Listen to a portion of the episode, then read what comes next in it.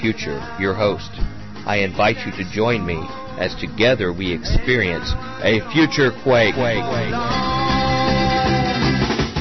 are new dreams crowding out old realities. There's revolution sweeping in like a fresh new breeze. Let the old world make believe it's blind and deaf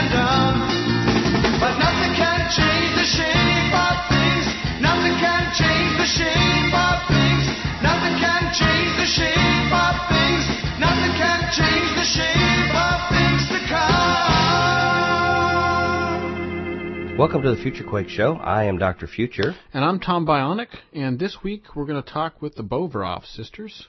Melissa and Emily, Yes. the authors of the book Seven Candles, Mhm. The Reclaiming of Haven, and we're going to talk about the present attraction to the occult by society's youth. Yeah. And it's probably readily apparent to most people that I don't have my normal silky voice. You know, I was just going to say that uh, um, sitting in for Dr. Future was Isaac Hayes this week. well, as they say in church, I've been on the bed of affliction. yes, it's true. I've been providentially hindered. Yeah, um, you know, anybody out there in the me. anybody out there in the sound of my voice, uh, you know, just uh, uh, if you would, just just pray for uh, Doctor Future. He's uh, he's We got appreciate that. he's got the bronchitis and he's got the, Other the plagues, cruds and he's got he's got all seven plagues at the same time. antibiotics don't seem to touch it. I don't Yeah. know what it is. I'm afraid I've come under attack because of the tremendous effectiveness of Future Quake. You think that's it? I think both listeners are really moved. yeah. Well, you know, um, I like I like the sound. It sounds like I just smoked a pack of cigarettes. yeah, yeah, you sound like uh, uh, Marge Simpson's sisters. Actually. If we Well, could just get you that giant hair. We're sure sorry about uh, about that, and I appreciate Tom uh, carrying the weight here. We're going to have a great interview uh, with these ladies. Yeah. Th- the, these young ladies, um, uh, keep in perspective, they're both teenagers, and they've done something very bold in writing their own book and getting published. And uh, Tom Horn has also been very bold in seeing some talent uh, present with them, and uh, one of his publishing houses is publishing it. And uh, um, but uh, you'll you'll find it very interesting. We normally don't have young people, young teenagers on our show like this. No, We're a no, little different even, dynamic. Even though, even though we both act like teenagers, almost on a minute by minute, Or even more basis. childish, Yeah, I yeah. was going to say four years old, typically. Yeah. Uh, at least in my my half of the studio. Yeah. Well, I I hope you can uh, find um, uh, some encouragement for these girls in, in what you hear, and Yeah. and marvel at for their age.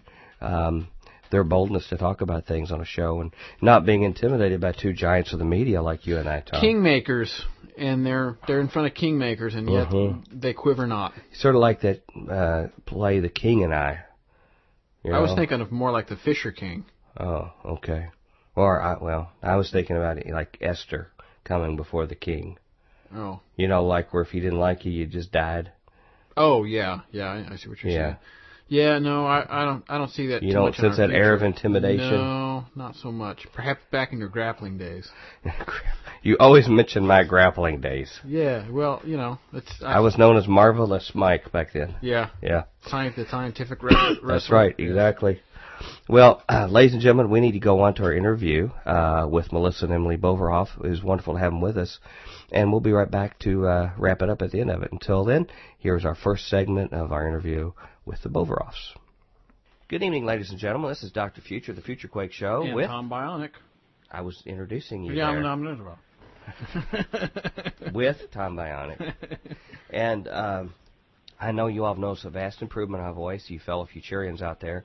Uh, still a little under the weather here for this uh, interview, so I appreciate you bearing with me. But we wanted to make sure we, we got this very important interview in with our, our guest uh, for this week, Melissa and Emily Boverhof, the authors of Seven Candles, The Reclaiming of Haven. And we're going to talk uh, this week about the present attraction to the occult by society's youth. And uh, Melissa and Emily, it's just wonderful to have you here on Future Quake. Well, thank you very much for having us. Well, Yeah, I've heard a lot of good things about you all. Um, I, I know uh, you've had some affiliation with uh, another friend of our show, Tom Horn, here, uh, who uh, is running a publishing house. I believe it's publishing your book, correct? Yep. yep. Well, we won't hold it against you for the company you keep. but uh, you may be tainted a little bit from a guy like uh, Tom, particularly since he's not here to uh, defend himself. Uh, to, to get our discussions uh, going today, could you just share with us a little bit about yourselves, uh, your background, and how you all became to be uh, disciples of Jesus Christ? Sure. Well, I'm Emily. I'm 16. This is my junior year in high school. I'm homeschooled. I'm active in my church and youth group. I'm in 4-H, and we have a hobby farm, and that's a lot of fun. So, and for how I became a disciple of Jesus Christ, well, I've been blessed to have been raised in a Christian home where my parents have been a constant example to me on how I should live my life and what should be the most important thing, which is Jesus Christ. I realized at a very young age that I needed Jesus as my Savior to come into my life and cleanse me of my sins. From that point on, I've been growing constantly in my walk with Christ. And my story is pretty much the same. I'm Melissa Boverhof. I'm 18 years old. I graduated this year, 08, and I was homeschooled my whole life also. And um I was three, almost four years old when I realized that I needed Jesus to come into my life. And since then, I've been growing and trying to seek God's will for my life. Wow. Um, you know, uh, the, the church that uh, Tom and I attend uh, has a large, thriving homeschooling community. And, Mm-hmm. and Mrs. Future, in fact, is uh, doing some teaching with a local homeschooling group. Uh, I- I'm finding that uh, people who come from that experience um, Are smarter. I wasn't going to say that. they uh, they they tend to be extremely, and I can't make a blanket statement, but tend to be very well adjusted, highly motivated, and do things like write their own books. Although that might be sort of uh, frontier kind of stuff for uh, teenagers your age to come out with your own published book. Which, by the way, that's a tremendous achievement that you've Yeah. done to be able to do that. Oh, thank you. You, you know, y'all are young enough. You got room to write like 500 more books Yeah. or something. You could just All stack right, them we'll to make the that our goal. you could stack them to the ceiling.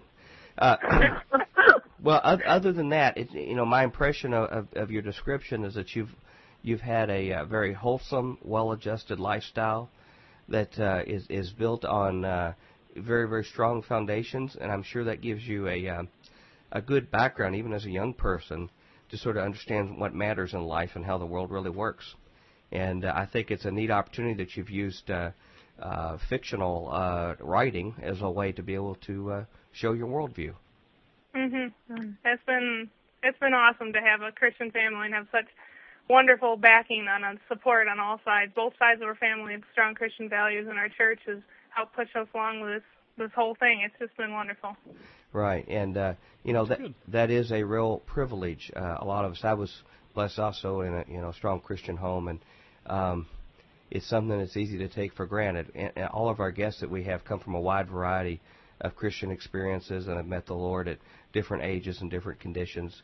And uh, uh, like the Bible says, don't let anyone despise your youth uh, in your service for the Lord. Now, uh, you know most sisters don't get along very well uh, enough to cooperate uh, on even write a book. or even the most modest of projects like making a bed or washing dishes or Yeah. cleaning a room or anything like that. Well, how did you all decide to become authors and to write this particular book and and to be even be associated with Tom Horn? Well, it's kind of funny. It started out at our barn when we were doing our chores. We were talking about books, and then we found out we both wanted to write one, so we decided to write one together.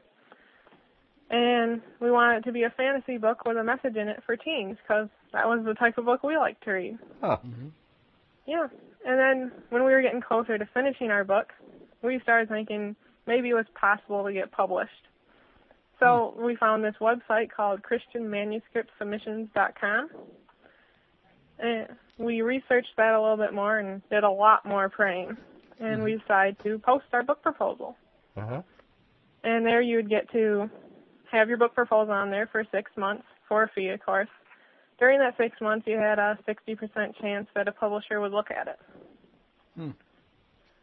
And because we prayed so much, we wanted to put it in God's hands, and Right. And so basically, by putting it on the internet, we were kind of backing off. We weren't, you know, pursuing it, mailing it to every publisher we could find. We were saying, here it is. If God wants it to happen, it will. So you s- you sort of laid out the fleece, in other words. Pretty much. yeah, Yeah. Mhm. yeah. And then three months later, we got a email. that said it was concerning our book proposal on ChristianManuscriptSubmissions.com, and it was from Tom Horn's Publishing House. Wow. So a little later, and some more prayer, we signed a contract, went through the editing processes, and here we are today. Wow. You know, I think most people ring Tom Horn's doorbell trying to get him to publish their book, and here Tom Horn is chasing you down. Mm-hmm. That's a real feather in your hat. Now, uh, had you only at that time just put a proposal together or a very brief treatment of it, or had you written an entire book by that time?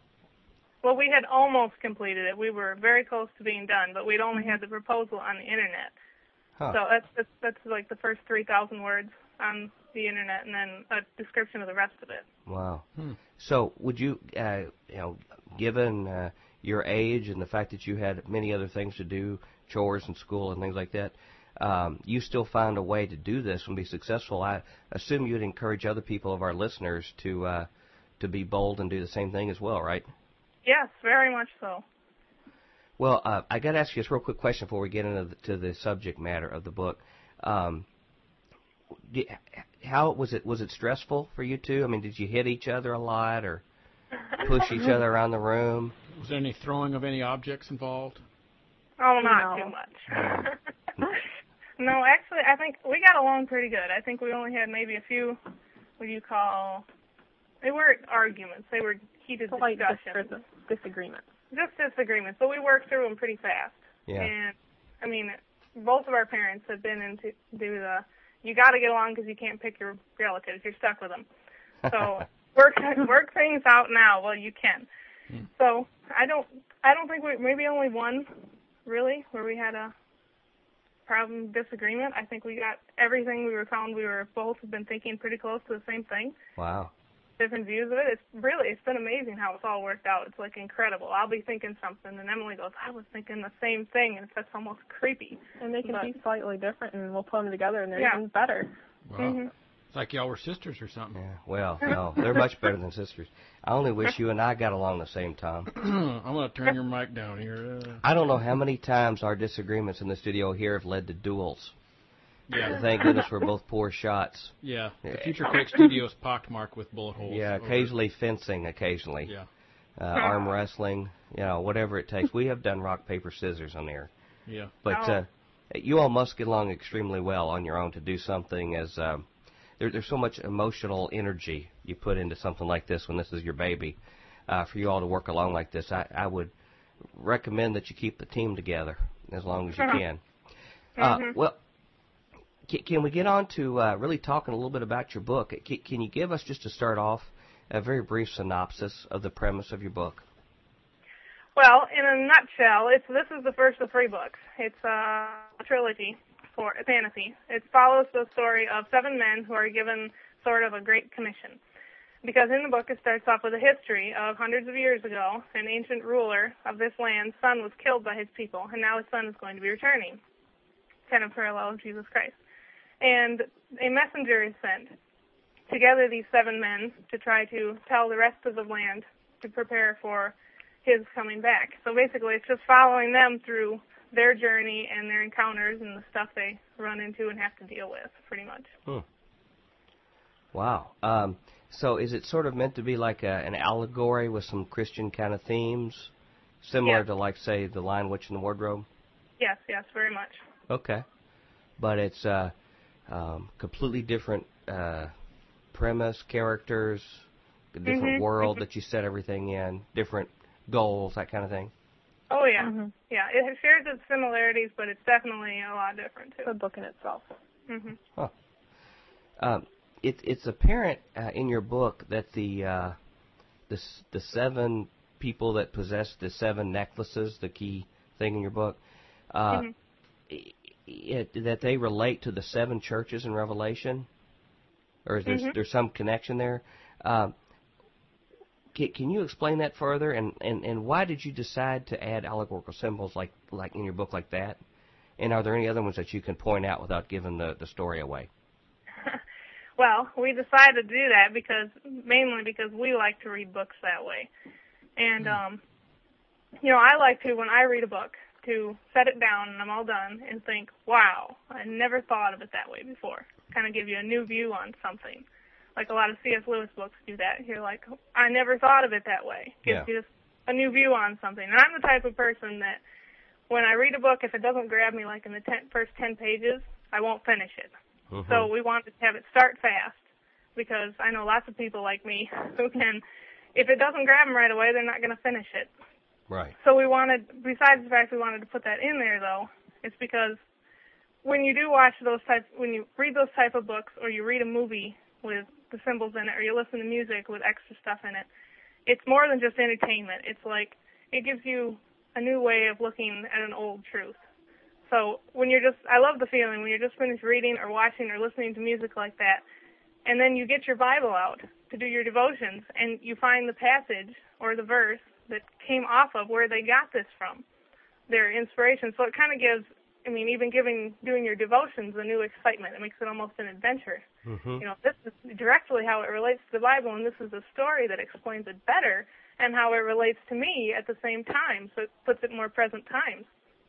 And it's just, it's really exciting, and I love doing that. So we're like, you know, we got to write a book that does the same thing because it makes those points. And the Bible does the same thing. It makes tells stories. Jesus told stories all the time.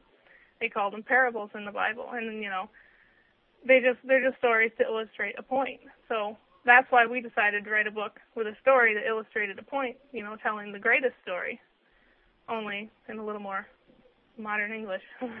Yeah, yeah. Well, you know, I'm glad to hear that there's other people like me that when you see something you like, you think, man, I'd like to take a crack at that. Because that's the way I've always been. I used to, when I'd watch movies, and I'd think, oh, why didn't they do it this way or that way?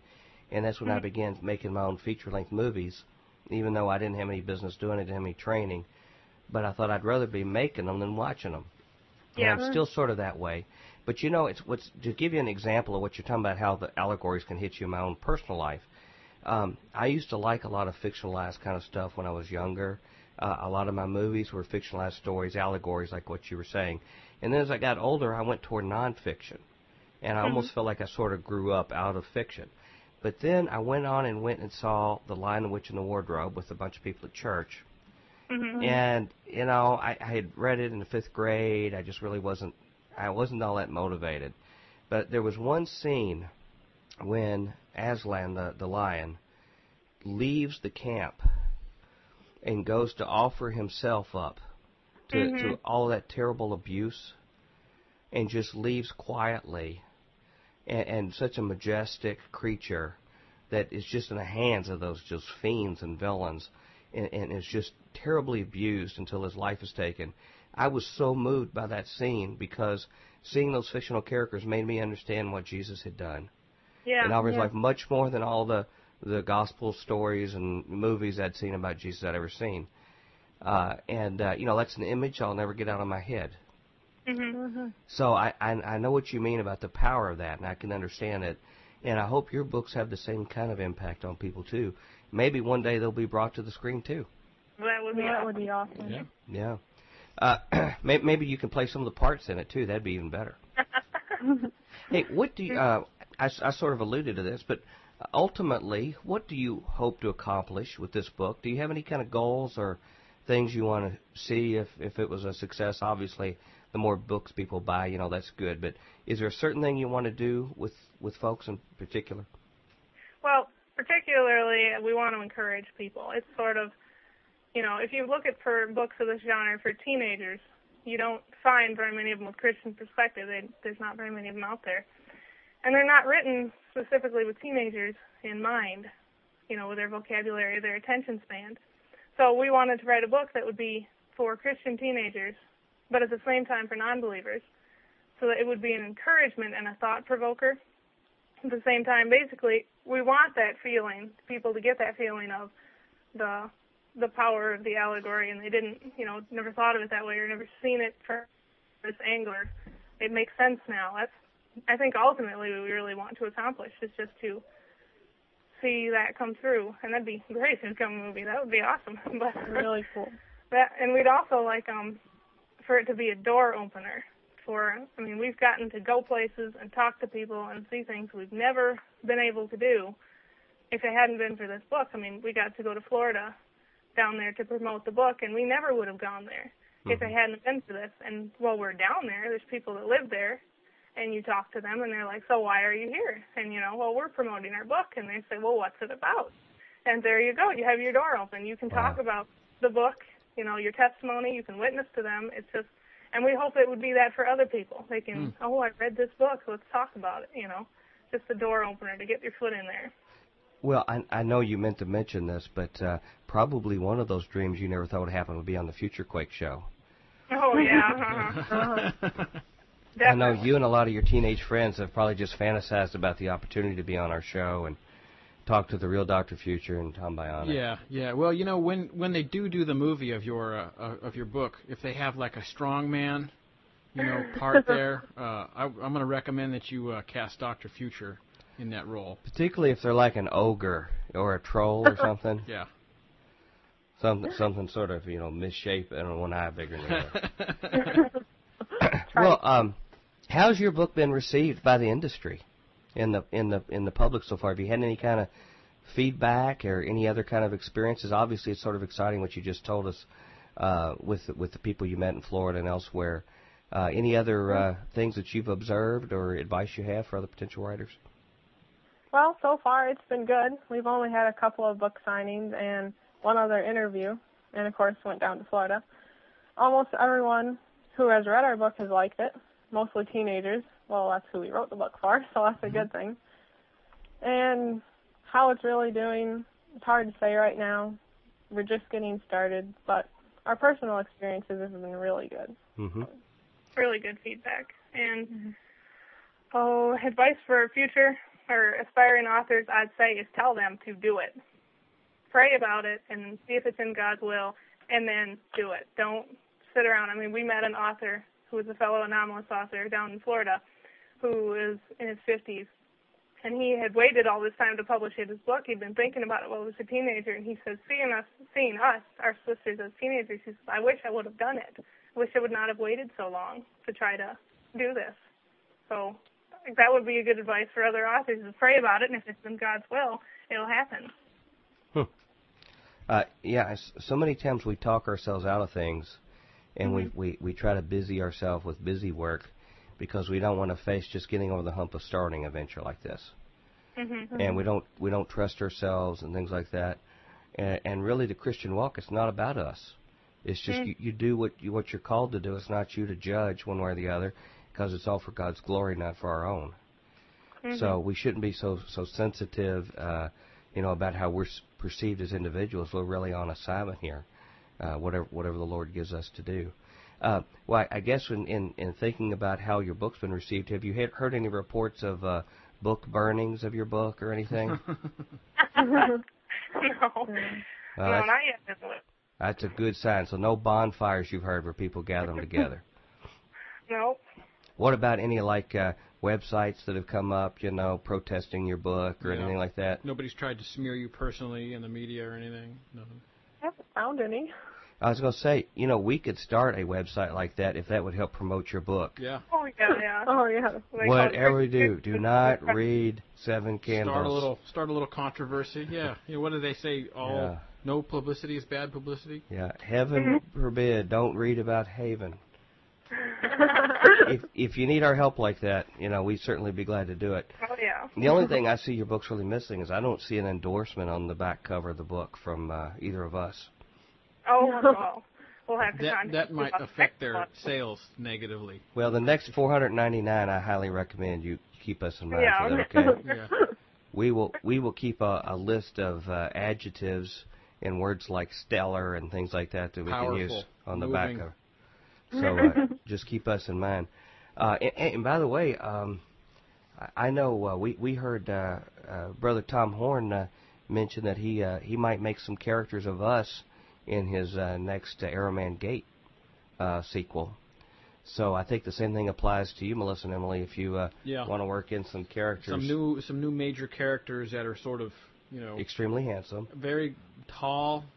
Everybody loves. They're just amazing. Yeah, Those kind of people. yeah. And you could change a couple letters of our names, you know, Yeah. so it's not quite the Lom same. Ryonic and Rockter Moocher. See, we're here to help. Yeah. That's, so we're just trying to We're help make idea guys. success. You know, we try, try to keep it clicking. All right, we're back at the Future Quake Show with Dr. Future. And Tom Bionic. And uh, here on the bed of affliction where I am. Um, yeah. You know, wonder fo- if you had any thoughts about. Well, first of all, folks, again, if you wanted to uh, pray for Dr. Future, uh, we would sure appreciate it. Yeah. Just lift him up in prayer with his. He's got all the seven plagues at once there. Or if you could lay me, Plus like four few that- people lower me on a, on a pallet Yeah, there you go. down in the house where Jesus is. Yeah, yeah. Just don't fall asleep on us there or anything. Yeah. Um, no, Boverhofs. Yes. Yes, they um, you know, very sweet girls and everything, and very bold. You know, talk about activists to be able to write a book at, you know, like 18 years old. And what did you say about their name?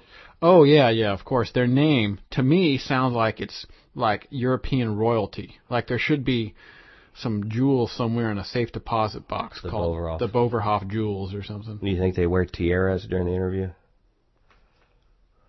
You know, interesting question. Well, they're queens in our book, Yeah. but uh, someone else who's a queen in our book is Merv. what? Merv, come in and tell our listeners how they can find out more about Future Quake. Future Quake radio broadcasts are archived at www.futurequake.com, suitable for downloading or streaming, as well as other show information. Email Dr. Future and Tom Bionic at drfuture at futurequake.com. That's D-R-F-U-T-U-R-E at futurequake.com. Tell us your name, city, and radio station or internet, and if we can use your name on air.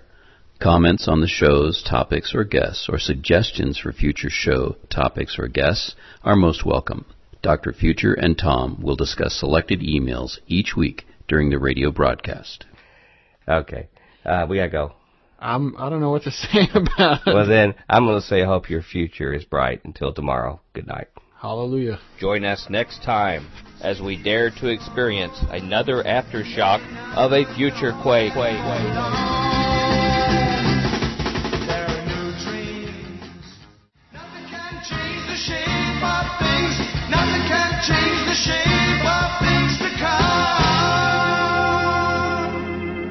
Welcome to the Tuesday edition of the Future Quake Show. I am Dr. Future. And I'm the only non-sick person in the room. yes, he's the Florence Nightingale of the Future Quake staff right now. Folks, uh, I I told y'all to do this yesterday, and I'm going to repeat my call. Just uh, lift uh, old brother, old brother, future up here in prayer if you can. Please lay your hands on the radio Yep. or on the uh, computer terminal. Yeah. If you're driving, don't take your hands off the wheel necessarily. Well, but, unless know, you do it in unless you're stopped. Yes. Yeah. Please, I, I sure appreciate a, prayer for old Doctor Future Mm-hmm. very much because this has gone on for a long time, and uh, unless this is the voice I'm supposed to use for the rest of my radio career, Mm-hmm. however long it is. You and um, you and the wolf. Well, we we have been with uh, Melissa and Emily Boverhof, the authors of Seven Candles, Mm-hmm. The Reclaiming of Haven, a new book they've written that's a fantasy story that sort of has some allegories to the Bible. Yes. Uh, Tom Horn's publishing house is publishing, and we're talking about the attraction of the occult by society's youth, mm-hmm. uh, who's really drawn into things like um, Harry Potter and and Wicca and all this other kind of stuff like that. Um, it sounds like they had a very idyllic upbringing. it's very different than the upbringing that I experienced. That's for sure. Very um, grounded, and You didn't do a lot of animal husbandry. I didn't I didn't marry any animals. No. Uh, that's not what I was meaning. You know, Oh. Well, no. care of them and stuff. I didn't take care of them either. I didn't do any marrying of animals. Didn't take care of any animals. Not homeschooled. was not homeschooled. Didn't grow up in a Christian household. Yeah. Uh, on and on and on. And the Lord's given you your ministry. Which is You're, we're looking at it right here. oh well, it's true. It's true. Yeah, so the th- amazing thing about the Lord, He gives us all, puts us in different spots and backgrounds, and finds a place for all of us. Yes. Oh. And I appreciate the Overoff girls and what they're doing, uh, being very bold in their faith. Mm-hmm. And uh, we're going to go to the n- next segment of our interview with them, and then Tom and I will wrap it back up here on Future Quake. We're wrapping it back up. in Just a few minutes. Here's a serious question I have for you to, to really make this uh, timely. It seems like a lot of young people uh, are obsessed with occult themes, and anybody who keeps track of television or the news or anything has picked up on this. And and particularly young ladies uh, are obsessed with pagan religions like Wicca, uh, and, and things like that. Even though many adults don't fully grasp all of it or understand it, they don't even understand a lot of the clothes that they wear at the mall or things like that. Sort of show that they they at least are pursuing an affiliation with that. Um, why is this such a popular pursuit for young people? Do you have any ideas? Well, I think you did hit on a key point. A lot of adults are very unaware of this. It's uh, an obsession, and it is particularly with young ladies, I think, because they're a little more susceptible to it.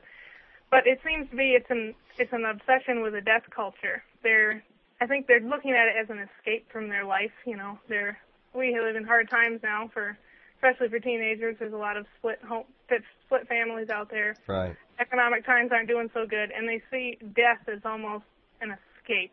It's I Hmm. mean it's when you listen to these kids talk about it.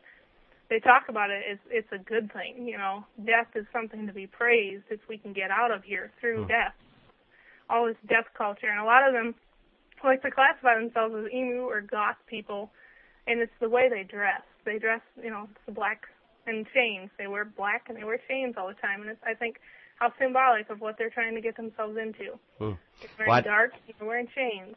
I didn't want to offend you all. You all don't dress goth, do you? No. Okay. I have worn black a few times, but Have you? not Okay. that much. okay. Yeah, it's uh, you know, I, I sense like like what you're saying. It's sort of a despairing that they know their quality of life or standard of living is going to be less, or they they assume is going to be less than their parents' generation, and that's a real break in American history, where we always thought the next generation was going to have it better than the ones before. Yeah. And some some may even look at their own parents' life and see how miserable their parents are, and Mhm. selfish, and think if that's as good as it gets, I know it's going to be worse for me. But it is so tragic, and our our movies and our television perpetuate that, and they over romanticize things like Romeo and Juliet, where there's suicide pacts, and I mean Mhm. it's even got to the point where in certain schools now there are big suicide pacts going on with a lot of kids in a in a single classroom, right? Yeah, yeah. I mean, that's just really sad. that's just amazing. I think that uh, um, things have gotten that bad that we're just not surprised to see that, that young people are going up on, on on you know Facebook or whatever it is and going and taking their lives and, and somehow we have we have glorified this and uh, to me it's one of the signs that, that the Lord's return must be imminent because uh, a society doesn't sustain itself long when it has that kind of attitude but I sure hope your book redeems a lot of young people and uh, shows them an alternative. Yeah, you're going into an area that's very um, overrun with occult themes and occult literature and books about vampires and evil Mhm. witches and stuff. So hopefully your your book will be like. Yeah, that's what we were. We were hoping it would kind of raise questions. You know, this Yeah. is the way this wizard is, or whatever. How come? Why is it like that? How come it's not like the way it is in the Harry Potter books? Hmm. Why isn't? Why doesn't everything turn out right in the end? Why is this all going wrong for him? And and we were really hoping it would get those kids to ask those questions. You know, why isn't it going it that way? I thought that's the way it was supposed to, or this is the escape, not the chains that are going to tie you down. Hmm. So that's really what we were hoping it would ultimately do too. hmm Yeah, yeah. Those those kinds of fantasies certainly make dealing with magic and dark forces sort of fun, even if you're Mhm. combating them. Uh, it doesn't really fully appreciate what those dark forces can do to somebody, uh, Yeah. partic- particularly emotionally, what they can do in your life. We, we've talked about a lot of characters in real history here on our show who have dabbled in that kind of dark stuff, and it's it's so sad to see how it destroys them. Uh, usually, it chases away all their loved ones, and they have wrecked marriages and family relationships, and then they usually just die as broken people uh, once Mhm. they've taken that that path. Um, why do you think uh, the, the the whole pagan side of like like Wicca, for example, um, you know, it's very much a, a, an earth uh, goddess type uh, religion. Um, why, why do you think that has become so popular in particular? Well, I do think it's kind of it's the it is an escape. They think, oh look, they must have all the answers. They're so sure of themselves. They have all their stuff in line, so they go there looking for the answers for everything. Because everybody has a God-shaped hole in their heart, and they're looking for the answers or the filler to fill that in. And Wicca, in a sense, offers power. And they think, oh, I could stack the deck in my favor if I had power. I could change things.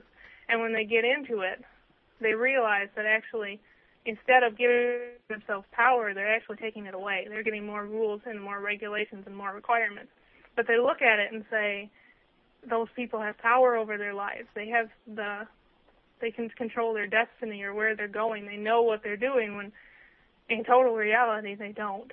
They don't know exactly what they're getting into till it's almost too late. But mm-hmm. I think really it is so attractive to them, especially, and a lot of the mystery too. A lot of our culture is, you know, obsessed with hidden things, things they don't know about. Mm-hmm. That's why, you know, fantasy over the Bigfoots and Loch Ness monster. People get into that because they like it because they don't know. They want to find out. They want to look for stuff. The cryptozoology. And they see that as they have something. They're hiding something from us, so they must have it. So we got to go get it. That must be what we're looking for. It's the power and the mystery and the hidden stuff behind it. Really, I think that's what makes it very attractive. Mm-hmm. They're going. That's what I'm missing. Mm-hmm. Wow, th- those were very insightful comments you just had. Uh, I, I think I think uh, what you said is com- completely true. That uh, um, we're drawn by human nature to mystery and access to knowledge or power that we don't currently have, and, mm-hmm. and where we think those sources may be. But at the same time, like you say, we like to maintain control. Mm-hmm. And if you can gain quote powers or other things that can increase your control over your life and maybe over other people, that that's very appealing to the carnal nature that we have, and uh, and, and maybe it it uh, addresses uh, the insecurities that we have uh, as people. Uh, it, it's very different than the alternative, which is basically turning your life over and surrendering to God, and mm-hmm. admitting that God has a better uh, plan for our lives than we would ourselves. And uh, that that surrender is a very very difficult thing to do. Very. It, do you think a little bit of it is just rebellion against what they see as maybe hypocrisy in their parents and their religion, or where where how their parents have practiced it has not been consistent enough that they they they reject that and just want to go a different direction. Yeah, I would say a good part of it is. I, I know you'll hear stories of people who were involved in Wicca or the occult, and they jump into it as teenagers, and then in their mid 20s, almost 30, they realize oh, that was bad, and I was just trying to get back at my parents or whatever. They don't. They were diving into something they didn't know what was yet. So mm-hmm. I'd say rebellion is probably quite a bit of it. That's probably the reason why a lot of kids even experiment with drugs or alcohol or any premarital sex, that kind of stuff. They all mm-hmm. it's just kind of a they want to get back at society or their parents. Hmm. Yeah, that that whole idea of trying something new, new, new that that you think is new to your generation. You know, the Bible says there's nothing new under the sun but but each each of our generations, we think we found something new nobody else has ever seen before, that defines who we are. And I and I just think about what people are dealing with now, life or death things. When it wasn't all that long ago, people thought the main rebellion of young people was to grow their hair long.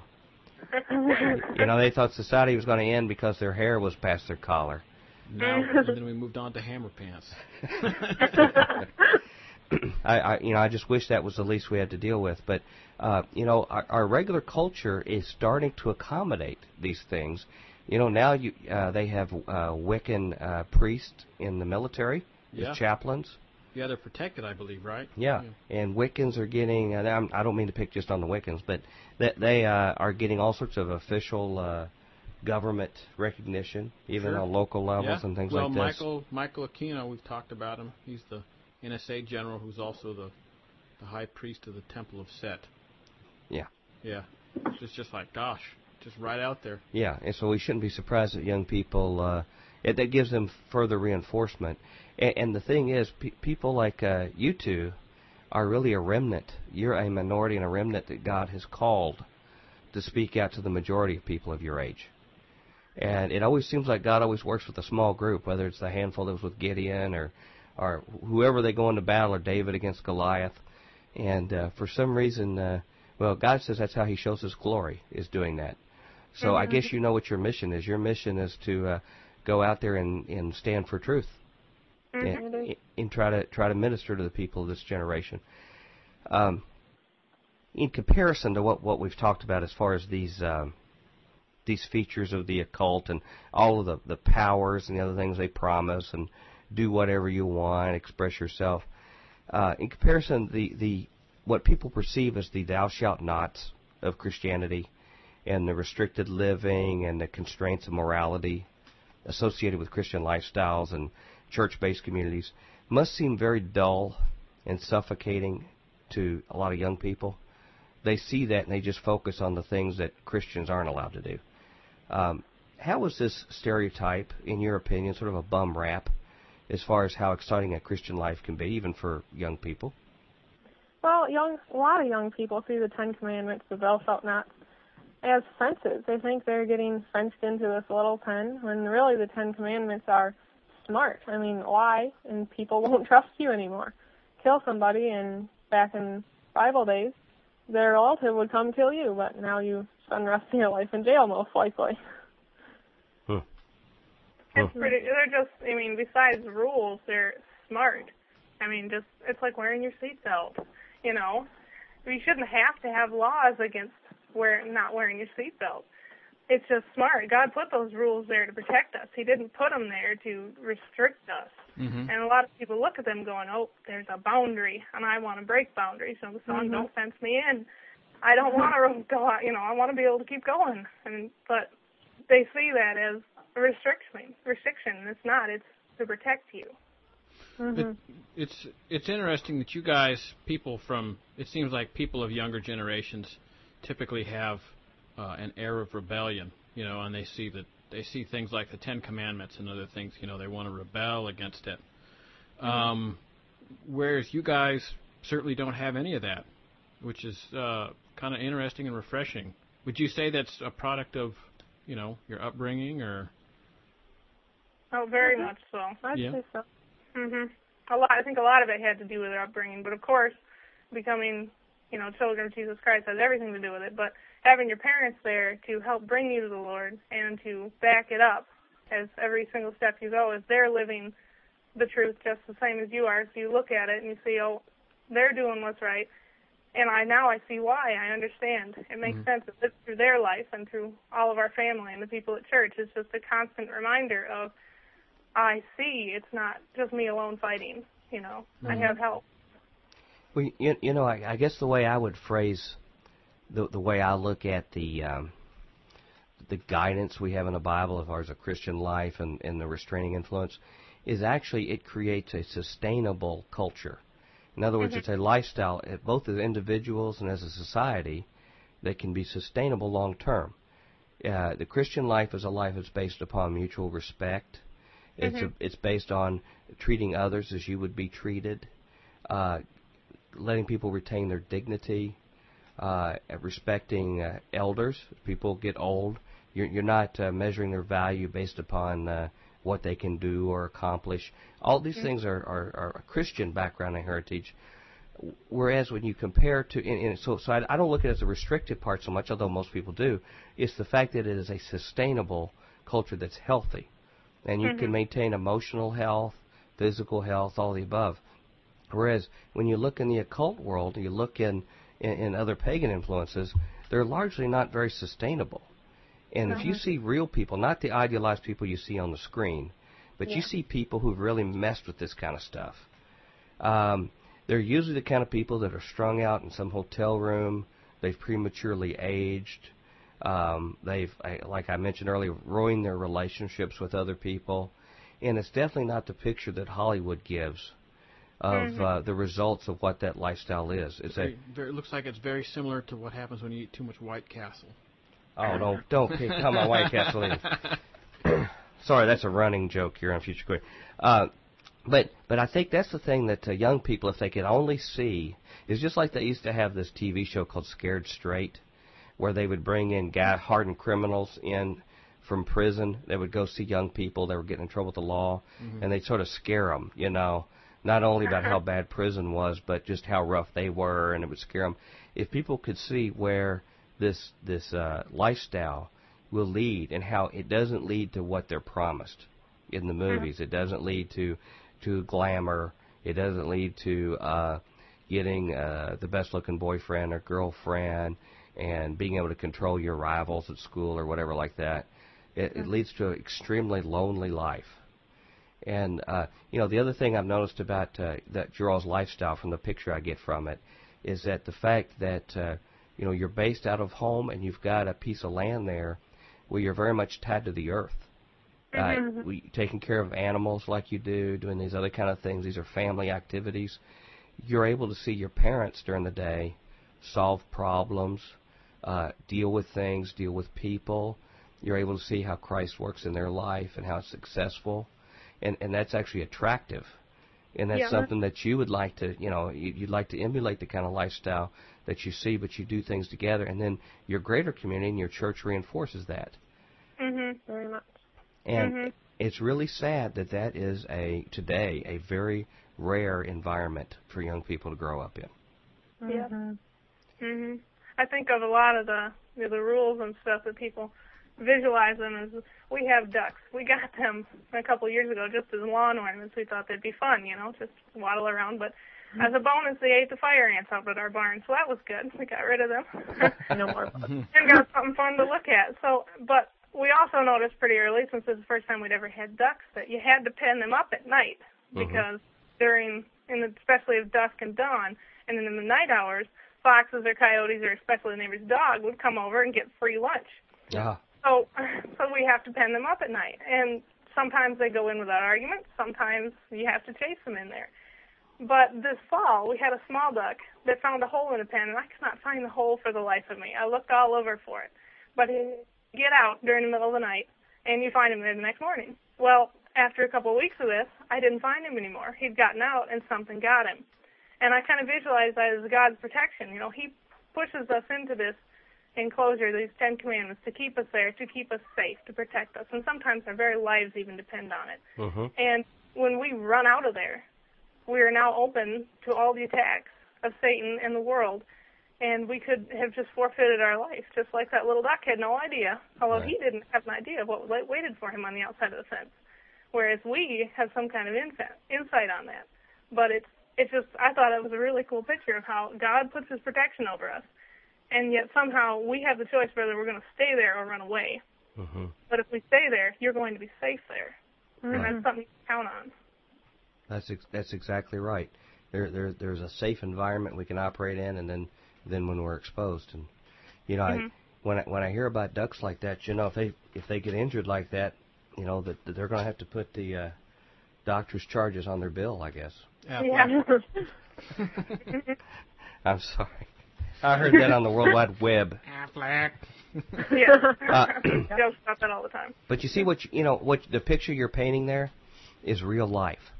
You you're actually watching real life. You're interacting in it real time. You're learning life lessons from those things, which is not the kind of thing you learn sitting on the sofa playing a video game.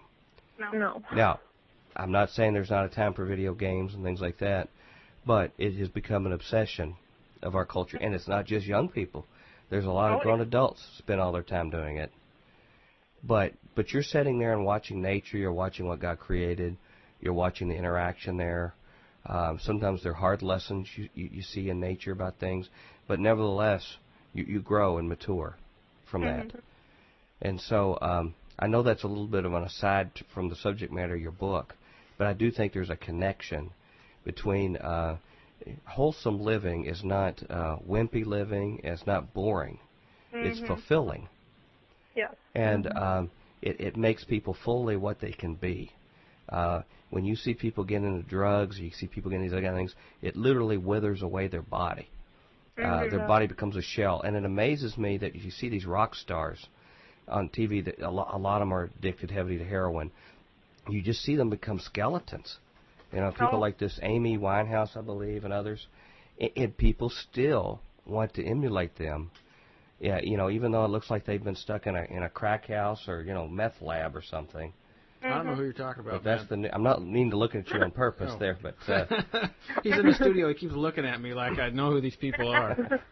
yeah, he's a lot younger than I am. He's a lot more hip. He's a musician too. Yeah. I was I'm retired now, but I don't watch TV anymore. I got rid of my TV, so I, I I've been I haven't watched TV in about a year, I guess. Like sat down in front of it regularly, so I'm I've I've completely lost touch to what's current. so when he he mentions Amy Winehouse, I'm like, oh, who's that? Is that a new drink? Yeah, he usually doesn't accuse me of being too hip. We're back at the Future Quake Show with Dr. Future. And Tom, the healthy one, bionic. Bionic, yes.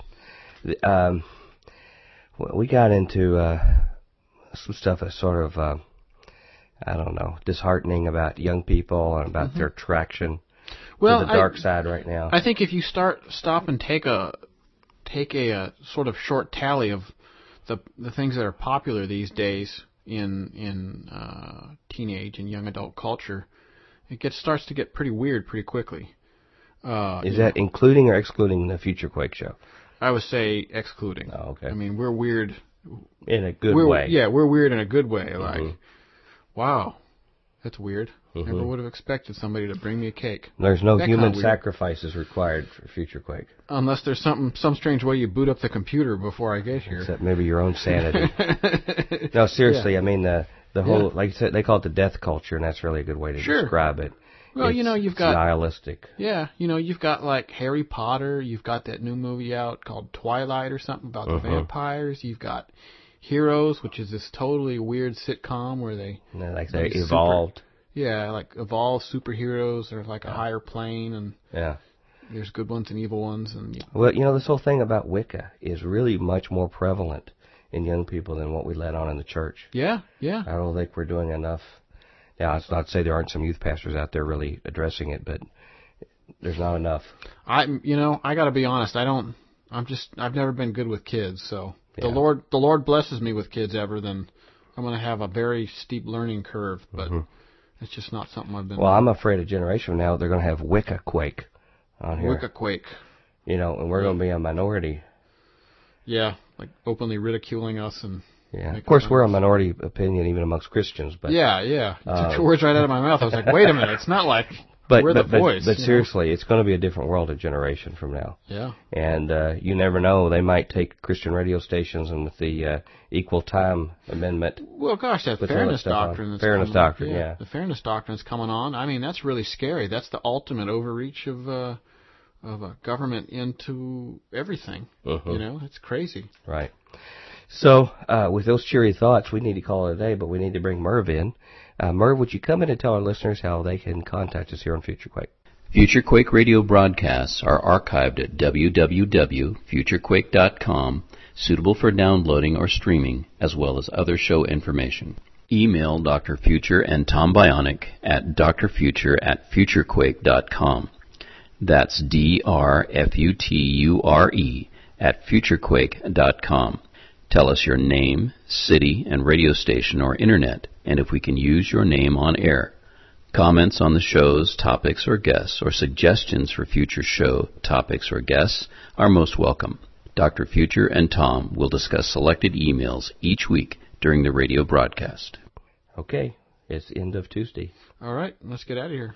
Okay, until tomorrow, we hope your future's very bright. Have a great day. Bye bye. Join us next time as we dare to experience another aftershock of a future quake. There are new dreams. Nothing can change the shape of things. Nothing can change the shape of things to come. Welcome back to the Wednesday edition of the Future Quake Show. I am the under the weather Dr. Future. And I am the over the clouds Tom Bionic. Yes, you are. You're just walking on sunshine. I'm walking on sunshine. Whoa, whoa. I sound just like Katrina. that was funny. I hope you found that inspirational. Yeah.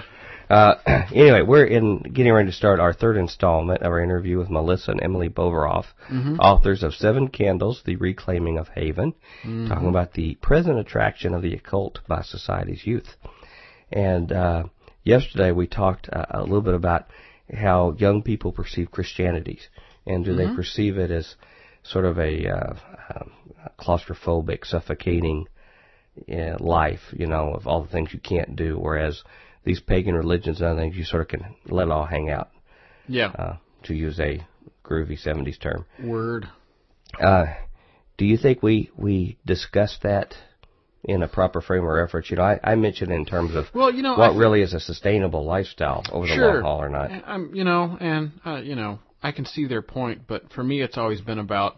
I think the uh, the idea of free will has been stressed. You know, one of the points that we've made both with Robert Hyde and with William Grigg is that you have to uh, you know you have to give the person free will, otherwise they rebel. And I just I don't know. I did I didn't get that sense from the from the earlier Well, stuff. I, I think Maybe that's just me, and I'm like, Well, I- too I much think I sort of- and I need to be under somebody's thumb or something. I.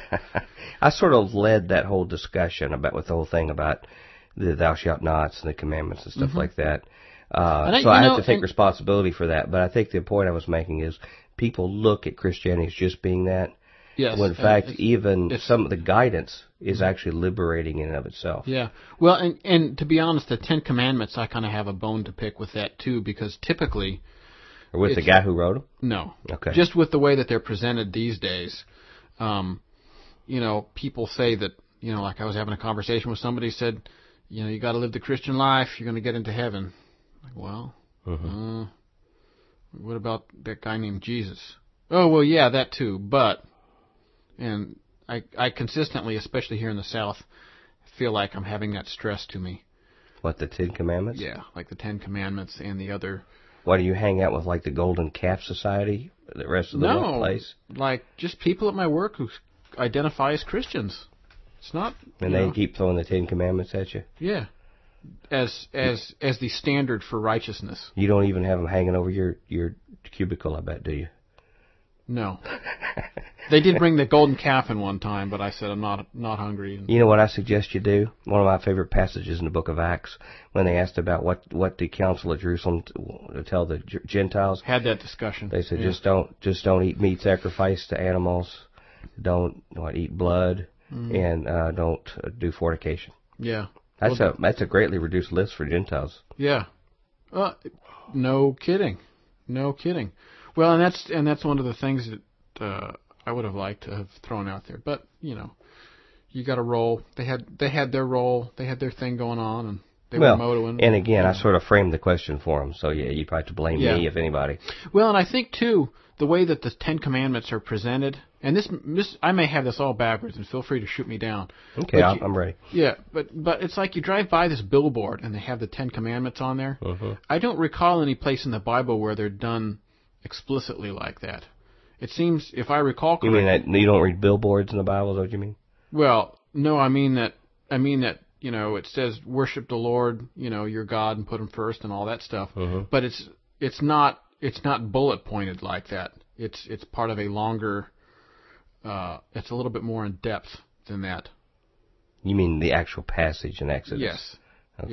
Yeah. Uh, Deuteronomy and Levit- Leviticus, I thought. Yeah. Yeah. Yeah. Um, and I don't know. I just feel I feel weird that it's been it's been extrapolated out of out of the various Old Testament texts into this thing that's now like a playbook or something. Boy, I never knew this was a like a little touchstone with you, sort of a third rail. Well, I wouldn't quite call it a third rail, maybe a second and a half rail. Okay.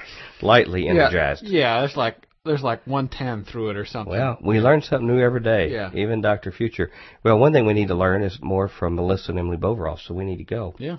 Uh, sorry for that longer than normal uh, prelude. That's okay. To our you learned you learned about uh, Tom one of Tom's many I second and a half rails. Picadillos. Yeah. Well, uh, I can walk away having learned something. And let's learn some more with the Boverhofs, authors of Seven Candles, and we'll be right back on Future Quake. Your book gets into the things about the, the spiritual side, fantasy side, and spiritual warfare. Do you think the church, uh, actually here in real life, spends enough time understanding and conducting spiritual warfare? And if not, what do you think they should do? Well, I find it kind of as I think a yes and a no. I think some churches have the tendency to way overdo it, and some churches have a tendency to back way off subject too far. There's a part in uh, Lord Foulgrin's letters, which is a really good book. I'd recommend it to anybody, where Lord Foulgrin is a demon talking to another demon, and he is telling him that we need to get the people of the world to believe that we're either everywhere or nowhere.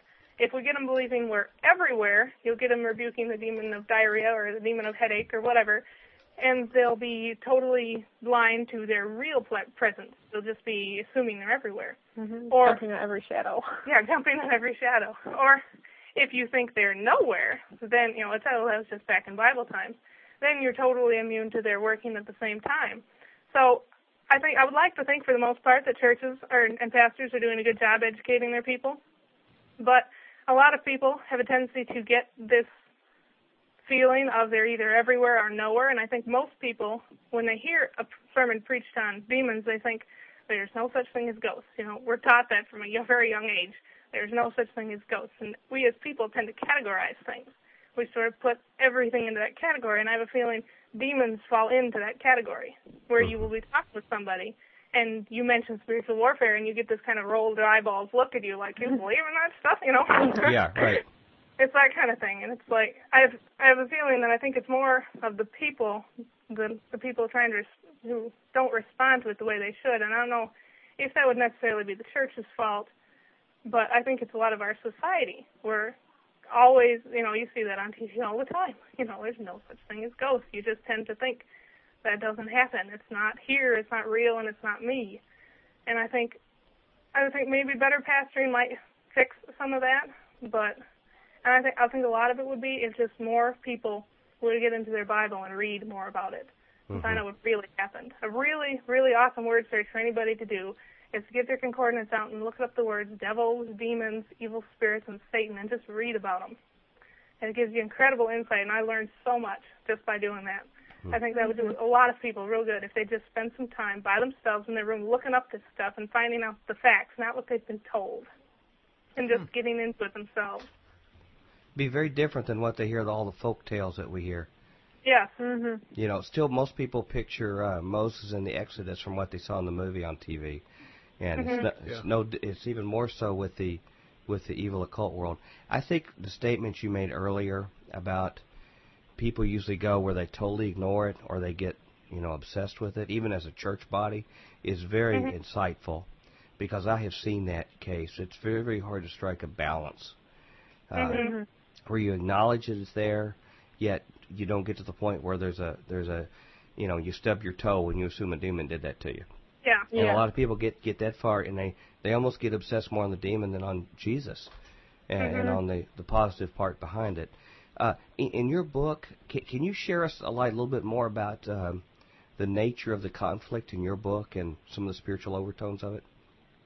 Well, we spent an awful lot of time trying to figure out how to visualize evil because in a book you have to be able to see everything. Mm-hmm. And that that was several long, long nights of discussion just to figure out how can we picture this. You know, when you think of evil, what do you think of? And so we that that took forever, and we might even have some problems there. But we came up with ways to visualize evil. Those are the creatures in there that are unhuman. They're a visualized picture of what we think evil is. So this is taking things that you can't see and putting them into a realm that you can see. Mm-hmm. It's conflict between the Ram and his he's our picture of Satan and his helpers going in against Arlark, who's our picture of God, and his followers. So it's kind of trying to take the unseen world and put it into a visual world, which is kind of hard. You always run into problems there. But that's basically our nature is trying to show the struggle we're having today, where evil is not outright and right here. It's creeping in. It's sneaking in. That's why these little creatures called well. Slowly. Yeah, slowly. It doesn't, you know, boom outright Pearl Harbor attack. It comes after you slowly and creeps in and comes after your weakness, not your strong points. And that's I think that's basically what we're trying to illustrate with our conflict between the two of them is trying to make it the unseen visual and in a place where you can try to understand it. Hmm. Hmm.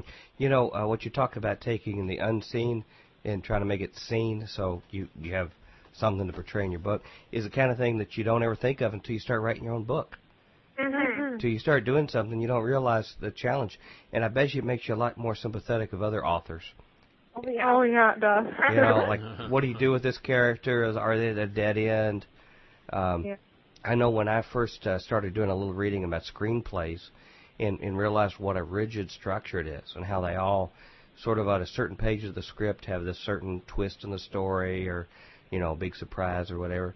And when I started thinking about that, I, I would anticipate what would happen in movies when I'd watch them, because mm-hmm. I knew what the what the screenplay writer had to do and how he had to handle certain characters and things to make that's, you know the that's audience. interesting. That explains a lot of your behavior in, in movie theaters. you have not seen me in a lot of movies. Yeah, yeah, we went and saw The Happening, and uh, you've seen me in one. Okay, well, but there was still like you know. Yeah, then there's just general fidgetiness. Yeah. You know, it's inherent. Yes. Well, I got, I got. Don't worry, I got enough for both. of us Okay. tonight. Well, uh, yeah, I, I understand where you're where you're coming. from. Are there are there some surprises though that you put in? I- You don't have to reveal what they are in here, but uh, do you, do you try to work in some things that people don't see coming in the book? Oh yeah, Mhm. that definitely. You'll if when you get the second book and you read that after the first one, you'll see some of them. But the third book is really what tells all. But Okay. All right. Hey, uh, by the way, uh, I know I'm going back and forth with some issues today and things in the book, but I, I uh, wondered have, have you found a lot of people dressing up like the characters in the book yet when you're at the book signings? no, No. we we have take a friend who took uh, the map in the front of our book and uh, airbrushed it and put texture on it. So we thought that was Oh. kind of cool. Oh, okay. Mhm. Yeah, Nice. that's something else Tom and I are available for if you would like us to just dress up Yeah. at some of your signing events or something. We could be sort of like your Trekkies. All right. Yeah. There you go. You you need some groupies because then you know people people are like lemmings. They'll emulate what other people do. Yeah. Yeah. Yeah. We're, we're like a couple of plants, you know. We'll we'll we'll do our thing, and next thing you know, it's like bigger than Harry Potter. Yeah. People have disease on their forehead and everything. two two uh, hip guys like us, they all want to emulate what we're doing. So I'm hoping that's in the in the forecast when you you start getting people at the conventions, you know, dressing up like your uh, Uh-huh. your characters there. Um, back on a serious note here, uh, we we talked about some of the influences in our society, um, and we've talked about movies and television show and video games and things like this, and there's just such evil and depravity. Uh, when you when you think of movies like the uh, was it the Hostel movies that came Mhm. out and Saw and things like Oh. that, it goes from just pure um, horror, you know, it even goes from just suspense to horror to gore to something Mhm. behi- beyond that. It's like pure sadistic. I don't know what you call it. Um, abhorrence. Bad. And, but now that's what it's been uh, attractive to young people is to go into something that's just purely s- sadistic in nature. Um, do you think that there are spiritual forces that are particularly behind the introduction of these kind of things strategically? And if you do, what what do you think their goals are? What are they trying to accomplish with our youth and society? Well, I kind of think again a yes and a no. I think the heart is deceitfully wicked, and above all else, who can know it? But I mean, we can be bad enough by ourselves. But I do think with a lot of these new movies, though, that there is particularly wicked forces working behind this. I remember we were walking through a movie gallery rental store, and my mom was walking through. We were looking for a cartoon for the kids, and she goes, "This is just disgusting." You know, looking at all the covers in there. Yeah. And I said, I know, Mom. You got to train yourself to look at just the title. Don't look at the picture. I said, it's it's terrible. It's all over the place, and it's you know penetrating through everything. Mm-hmm. And you know, I definitely say they are at work behind this. And what I think they're trying to do is they're trying to widen our comfort zone. Mhm. You get, the, you know, people when people are comfortable with things, they don't want to go outside of their little circle of comfort. But if a demon or some evil force can take them and just push them and tow them right up to the line, so they're right a little bit more each time. just just right up next to the edge. And they're not out of their comfort zone yet. But as they stay in there, they become comfortable with the edge of the comfort zone. And the comfort zone gets bigger. And then they push them out a little farther right up to the edge again. And then as they stand there, they get comfortable there. And the comfort zone keeps growing and growing and growing. So they're getting more and more comfortable with this stuff. And I think a lot of these evil forces, ultimately, what they're trying to do is they're trying to widen our comfort zones to the point where they have freedom to work and do what they want to. But they can't more or less just outright force people to. They have to stretch their comfort zones to the point where they are free and able to work around and through things a lot more obvious and a lot more blatantly than a lot of us would realize, I think. Hmm. Well, you, you know, um, the, the the examples of the, the particular ones I mentioned, really to me send a message that life is meaningless. Mm-hmm. That the value of life is is meaningless. That Yep. uh, you could take a life with absolutely no regard, and it doesn't matter whether you do or not. Mhm. Uh, in fact, you can inflict great pain on other people, and it doesn't matter. And to me, that's about the last stage that an individual or society gets to before Mhm. it, it's all over. Uh, that's that's when they basically Hmm. don't have a desire to be self-sustaining anymore. Is when they Interesting. when they get to that stage. It's like Uh, a level below complacency almost. it's Yeah. a it's Okay. a it, it's an, an approach towards self-destruction that's that's Mhm. really just a depravity. You know, I could think of like the last days of Rome, and things like that, where where they in their in their zeal to find something new, uh, constantly searching for some kind of new meaning, they finally come to the conclusion that nothing is meaningful, and Mhm. and that's what their actions begin to reflect like that. Mhm. Uh, do you think that there is, um, because of this proliferation right now, that, that this possibly is an indication of uh, maybe we're coming into the last days, or that they're they're wrapping things up for the last generation or two? hmm I think so. You can see all over now that, that Satan is now has got many comfort zones so stretched that he can just work freely, and he's he's trying to wrap things up. I think he is preparing things for the end times. I mean, he read the Bible too. He knows Christ is coming back, and he knows that there's going to be a rapture before time, and he's looking for ways to explain that away. If he can get people under his influence to, as soon as everyone's done panicking, we're all gone to the point that it's okay. That was supposed to happen. I did it.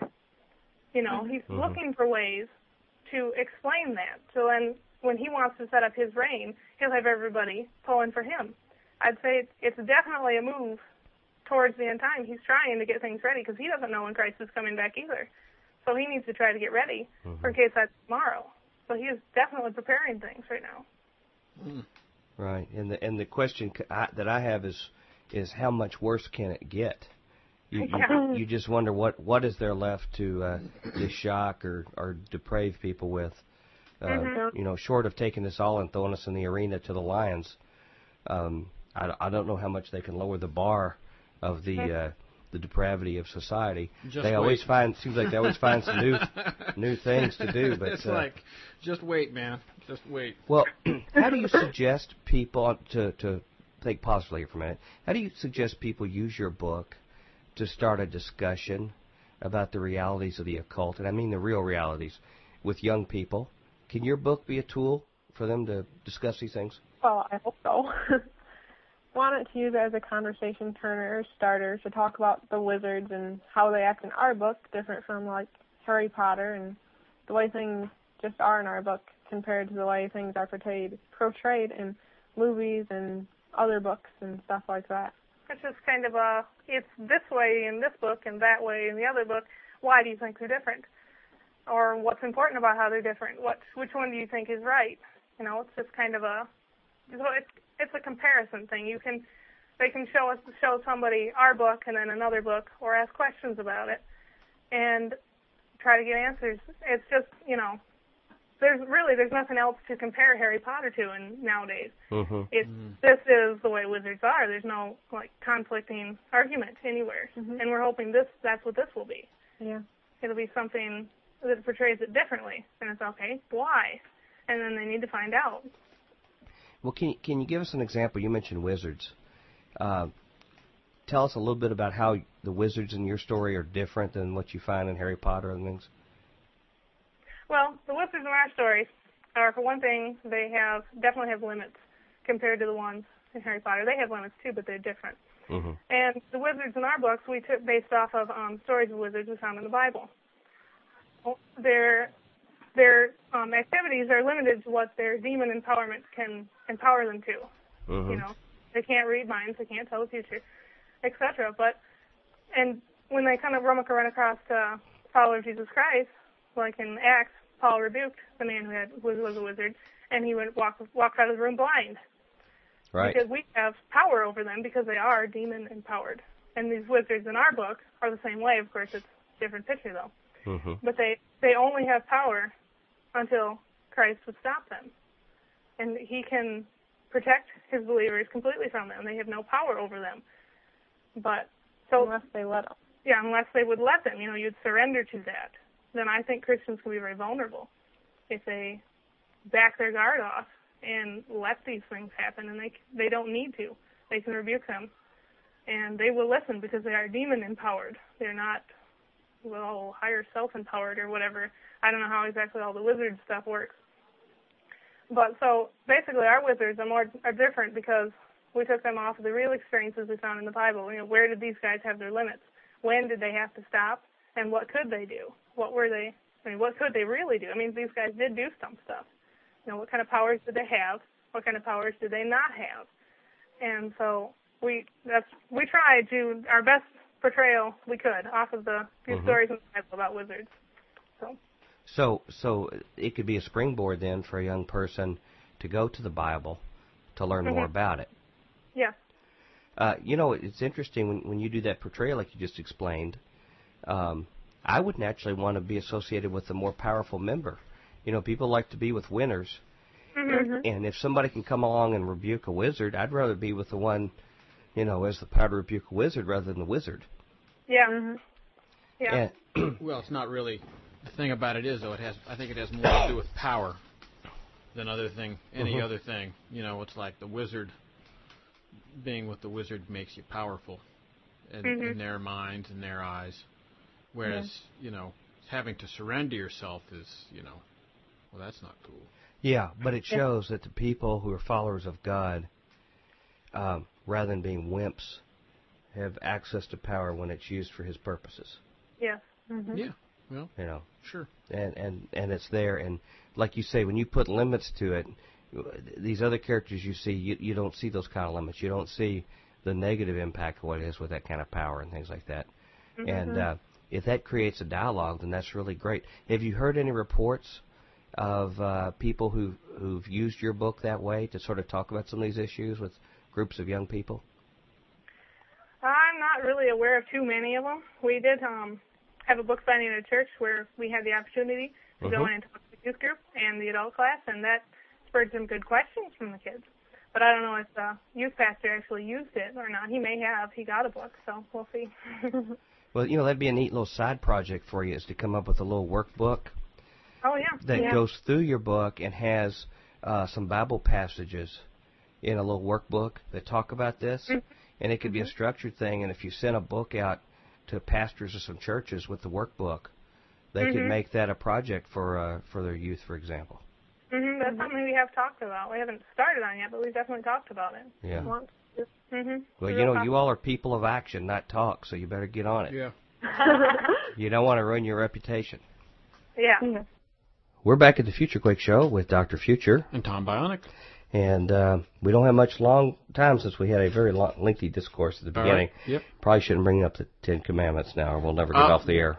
I could, you know, we ought to do an 84 minute show just on me and the Ten Commandments. Yeah, we'll, we'll call it Tom and the Ten Commandments. uh, one of the things that the uh, the young ladies mentioned in, in the segment I thought was really interesting Mhm. when I asked them about what were the evil forces up to, what was their purpose of things, and they said they uh, they thought they were widening the comfort zone of people. Yeah, I got that too. It was very, um, it was a very intelligent commentary. I thought. That was subtly trying to expand what we Mhm. first tolerate, and then second just gradually accept. Mm-hmm.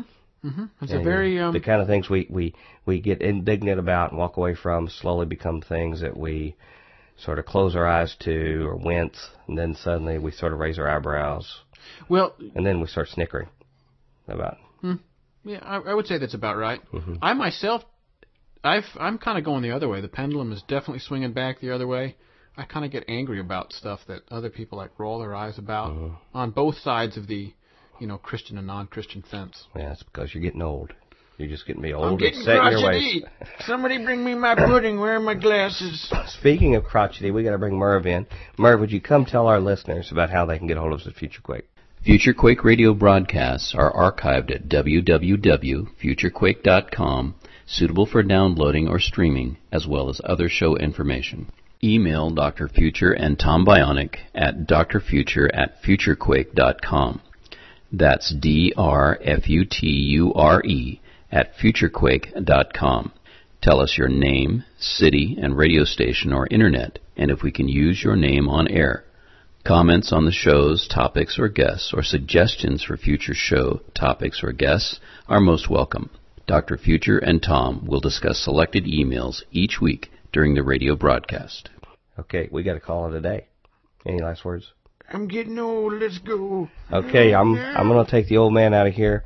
Until tomorrow, we hope your future's very bright. Have a good day. Bye bye. Join us next time as we dare to experience another aftershock of a future quake. There are new dreams. Nothing can change the shape of things. Nothing can change the shape of things to come. Welcome to the Thursday edition of the Future Quake Show. I am Dr. Future. And I am Tom Bionic. And we have our last installment of our interview of Melissa and Emily Boverhof, Mm-hmm. Authors of Seven Candles, The Reclaiming of Haven. Yes. And we're going to talk about the present attraction to the occult by society's youth, which is what we've been talking about this week. Indeed. Indeed. Any uh, quick uh, perceptions on where well- we've been so far? One of the things that we brought up, uh, um, you know, in a, a sort of a holistic level, um, I'm impressed that girls so young could write a book dealing with sort of serious subjects and get out there and sort of combat uh, the forces of darkness and influence society in a positive manner. That's something you see very rarely people twice their age doing, even at all. Amen. And and actually not just do a book for the gee whiz factor of hey I can write a book, which is pretty impressive enough, but actually saying we want to accomplish something Yeah, for the kingdom. yeah. I think it's Wouldn't it be nice to see some adults do that? yeah one or two I could think of. I wish really wish would do that. Well, go on and just list them here on the show. Well, you've got this guy named Tom Bionic. Well, and, okay. you can mention me. I know. yeah. Yeah, you're right. Uh, they shame a lot of us. Um, well, we're, let's go on to the interview, and we'll save us a little bit more time Yeah. to uh, do a little wrap up Sure. on the topic. So, We'd with, be rapping. so with no further ado, here's uh, Melissa and Emily Boverhof, uh, and we're going to finish our interview talking about the present attraction to the occult by society's youth. And we'll be right back to discuss it here on Future Quake. What else can uh, parents or friends or churches or teachers do to help people resist this attraction to the empty promises of pursuing the occult? Well, I think a big thing they could do would be is to literally tell these kids the truth about it. You hear, I mean, they'll go to Harry Potter and they'll see that, and that's all they hear about it. That's all they know about it is the movies or the books or the websites or their video games. That's all they hear about wizards, and that's all they hear about witches. Up until they were old enough to understand that, they probably just had a vague, you know, image of it. But people really don't know what they really are. I know people are shocked to find out that there are wizards in the Bible and that there are witches in the Bible. It's like you're kidding. It's like no, they're real. Mm-hmm. they're really out there, and people just they don't seem to know they exist. They think their total like comprehension of them is all from the TV or from the books or movies or something they've watched or heard. They've never they've actually never known that real truth, what it really gets down to. I think it'd be great if teachers and um, parents would get some books of biographies or autobiographies of people who have escaped from the occult and tell them to get to know their story of what they really happened, what really happened. People just don't they seem to be out of touch with reality. They just get this picture and everything has to fit inside that picture of what it looks like and they don't think of the possibility of it being something totally different. Mhm. And I think that would help a lot of young kids today. Just simply tell them the truth and tell them that there's a threat and it's real and it's here. I think that would really help a lot of kids. I think. Mm-hmm. Hmm. Yeah, and don't don't believe all the advertising about what a great glamorous life it is. Yeah. I, I tell you, if you ever wanted people to be scared straight, if they ever talked to a, a gentleman we know of by the name of William Schnoebelen, he was a guy who was deep into Satanism and Wicca and Yeah. the occult and everything. He's got kind of the like as far as words go, he's got more weirdness per word than like any of, any of our other guests. But he's he's a brother in the Lord that does Yeah. deliverance ministry now. But uh, the things he says are more chilling and scary. And I tell you, rather rather than glamorizing it, he just shows the destructive, dark nature of what it is. And and he he took it as far as you, one could take it. Uh, and, and the Lord saw fit to deliver him out of it. Uh, but it was uh, when, when you allow yourself and turn over to the dark side, they don't Mhm. release you so easy No. No. when you say you've had enough and you're you're tired of the pain and you're starting to get scared of it, it's getting to be too much for you. They just don't let go of their grip real easy, No. and uh, don't don't give you the freedom to walk away. You, you you you don't have the freedom like you do when you follow Christ.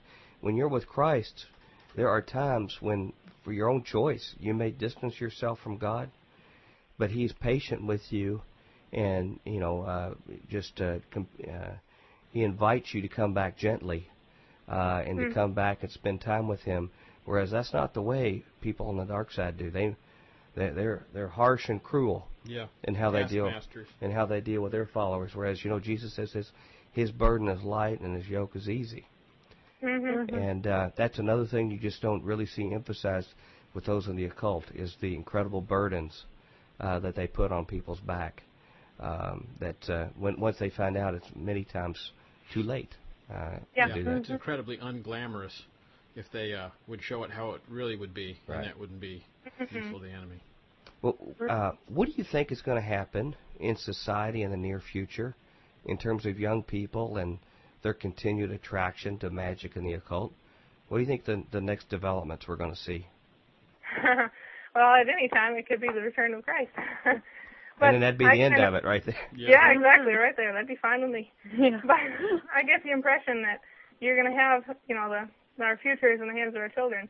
That you're going to have these kids who are so fooled by this and absorbed by it that when they when they finally come to power and they become president, they're going to be so relaxed and at ease with it that Satan is just going to be able to run rampant, do whatever he wants. He'll have so hmm. much freedom and power that he'll have so many human servants that the judges will listen to him. When the Christians come on trial, he'll go to jail regardless. You know, it'll just he'll just have total domination over that the whole thing because he'll have so many people who are underneath his influence. But of course, that definitely means that Christ is coming back. If not then, just before.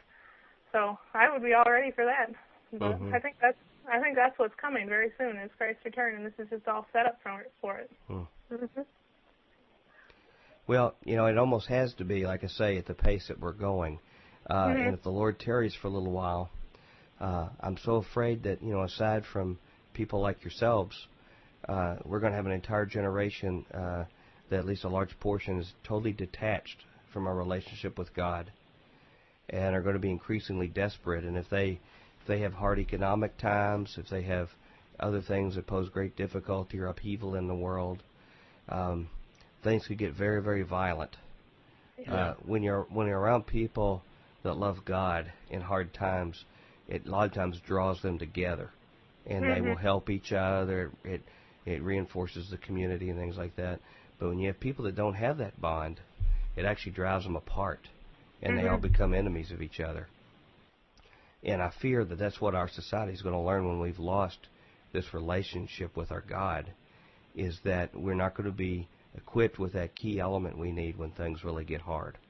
Mm-hmm. And uh, I'm thankful that you all can uh, live off the land, that you have a connection there where you're you're comfortable in that lifestyle. Of course, a lot of young people have not had the experience you've had, and um, uh, when, when things get to be scarce and jobs are few and things like this, um, they're going to be very, very ill-equipped, both spiritually, emotionally, but even in just vocationally, in Yeah. being able to handle a, a lifestyle that we all may have to return to. Mm-hmm. Yeah. Uh, and uh, I think uh, what you're doing uh, is an example that I would sure like to see not only other young people, but, but even adults out there, hopefully would be encouraged that they would help you in your cause of uh, trying to reach out to young people and show them a positive alternative that that uh, that can excite and motivate them. That's not a downer. Don't show them downer Christianity. Show them a Christianity that's vibrant and alive and loving and fulfilling. And, mm-hmm. and you know, now we, we, we may may not make as big of explosions as they do on TV and all the things that Harry Potter does, and we can't fly around on brooms and that kind of thing. But if you'd agree with me that living a Christian life is pretty fantastic in its own right, Oh yeah. Oh yeah. That's awesome. and uh, I I would never trade it for a flying broom anytime. Mm-hmm. Never.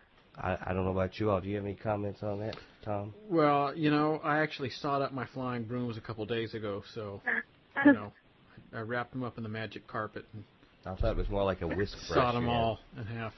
Yeah. well, I attached a whisk, you know, those like those Mister those dusk vac, you know, the Yeah. electric ones. I was using those to fly around with. You I- just put them in reverse. and just Really, really. Cross the. little dust devil or Yeah, whatever they call them. yeah, Dirt yeah. devil. Yeah. Yeah, You ought to see me with the Hoover vac. I'm almost knocked out a couple of low flying satellites. Tom, you're with a lot of young people. Tom, Tom goes to a church uh, on Sunday evenings uh, called the um, The anchor. the Anchor hmm that has a lot of young people that are m- more your artist, bohemian kind of crowd. A lot of tattoos. Yeah, a lot of tattoos, a lot of kind of things like Mhm. that. But I assume they have a different culture than the kind we're talking about here. How, how is it different with them? Um, you know, it it obviously is different. but I would say that the core, I would say the core points are are kind of the same. You know, I mean, that you know they still you know love Jesus and you know believe in the Lord and you know ask Him to forgive sins and all that stuff. Um, but they're not square people by no, any. they'd They'd never be classified I that was way. I was just getting to that. They're very un, they're very unsquare.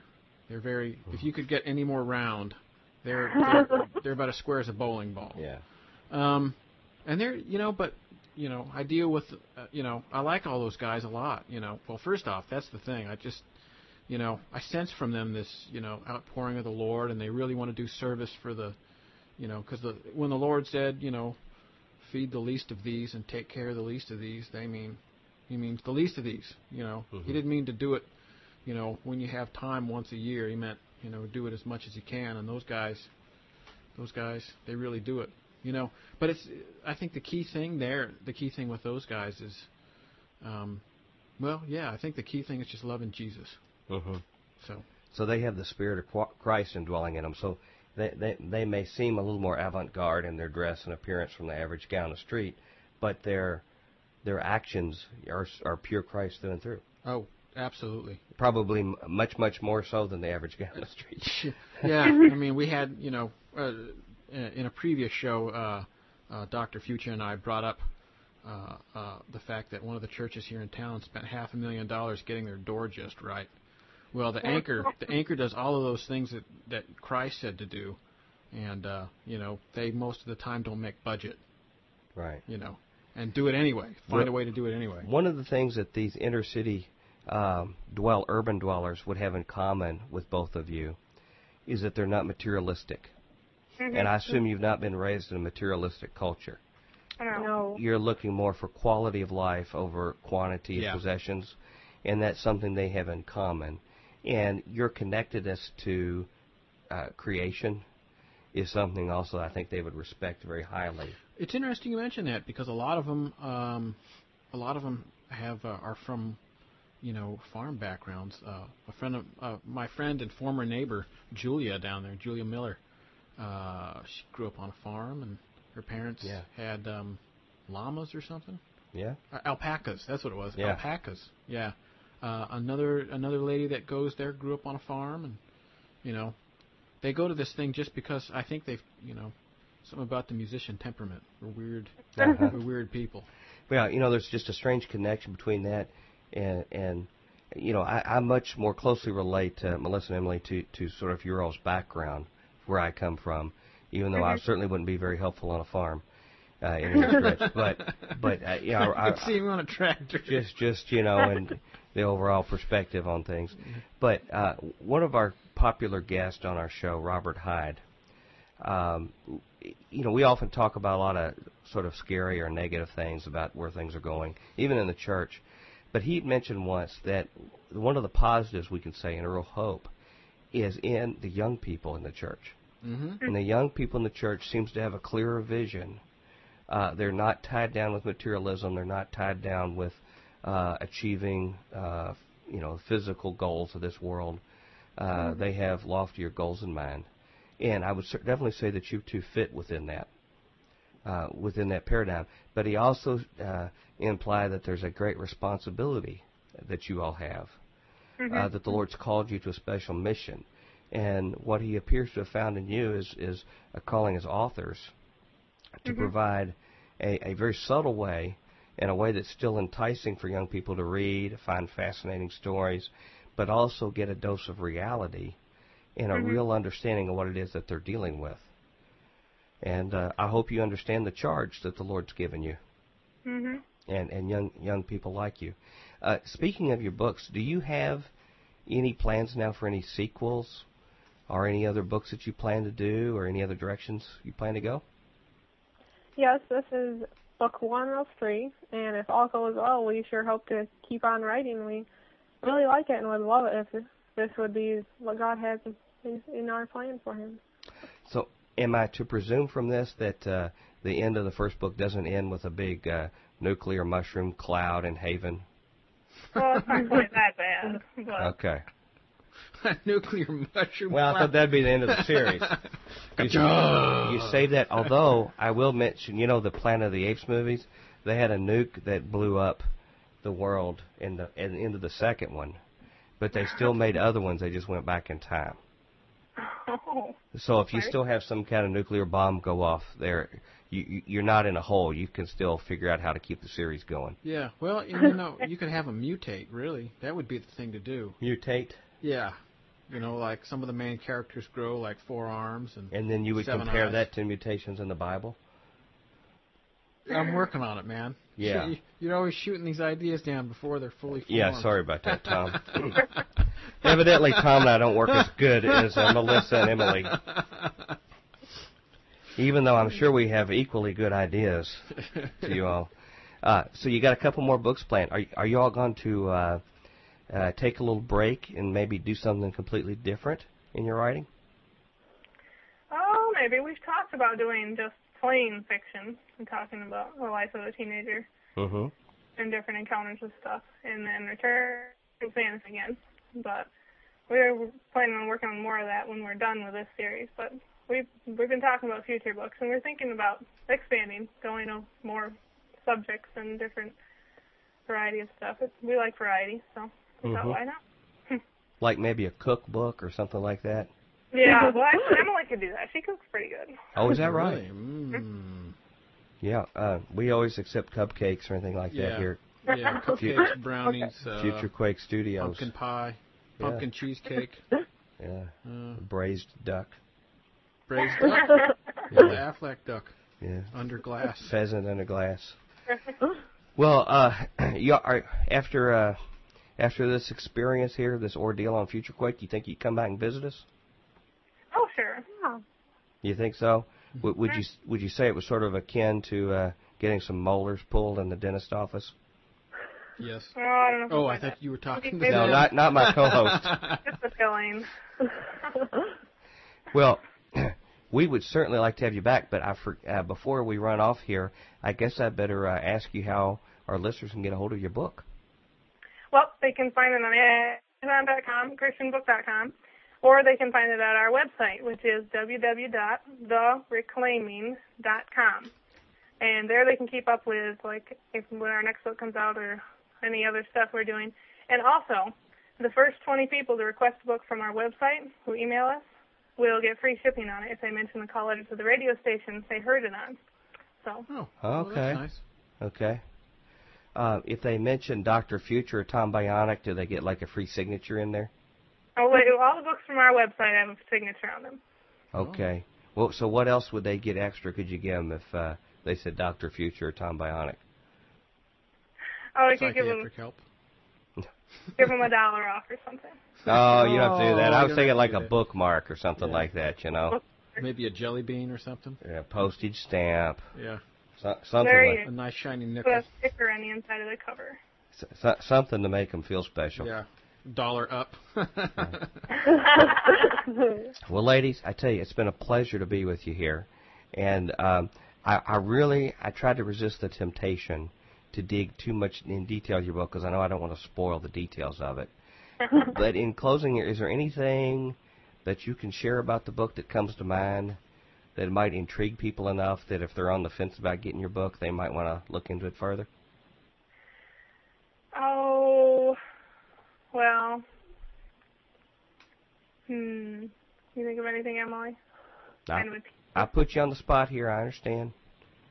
well, I could just say that in some parts of it, not all things are as they appear. We do have a few twists in it Okay. Mm. that we see if people can find it. But So don't believe what you read. well, there are there's just a few things. Just a few Yeah. things. Nothing. There's no lies. No lies. It's Yeah. just it's twisting. Okay. Hmm. Which is a good motto for life, right? Yeah. Mm-hmm. Yeah.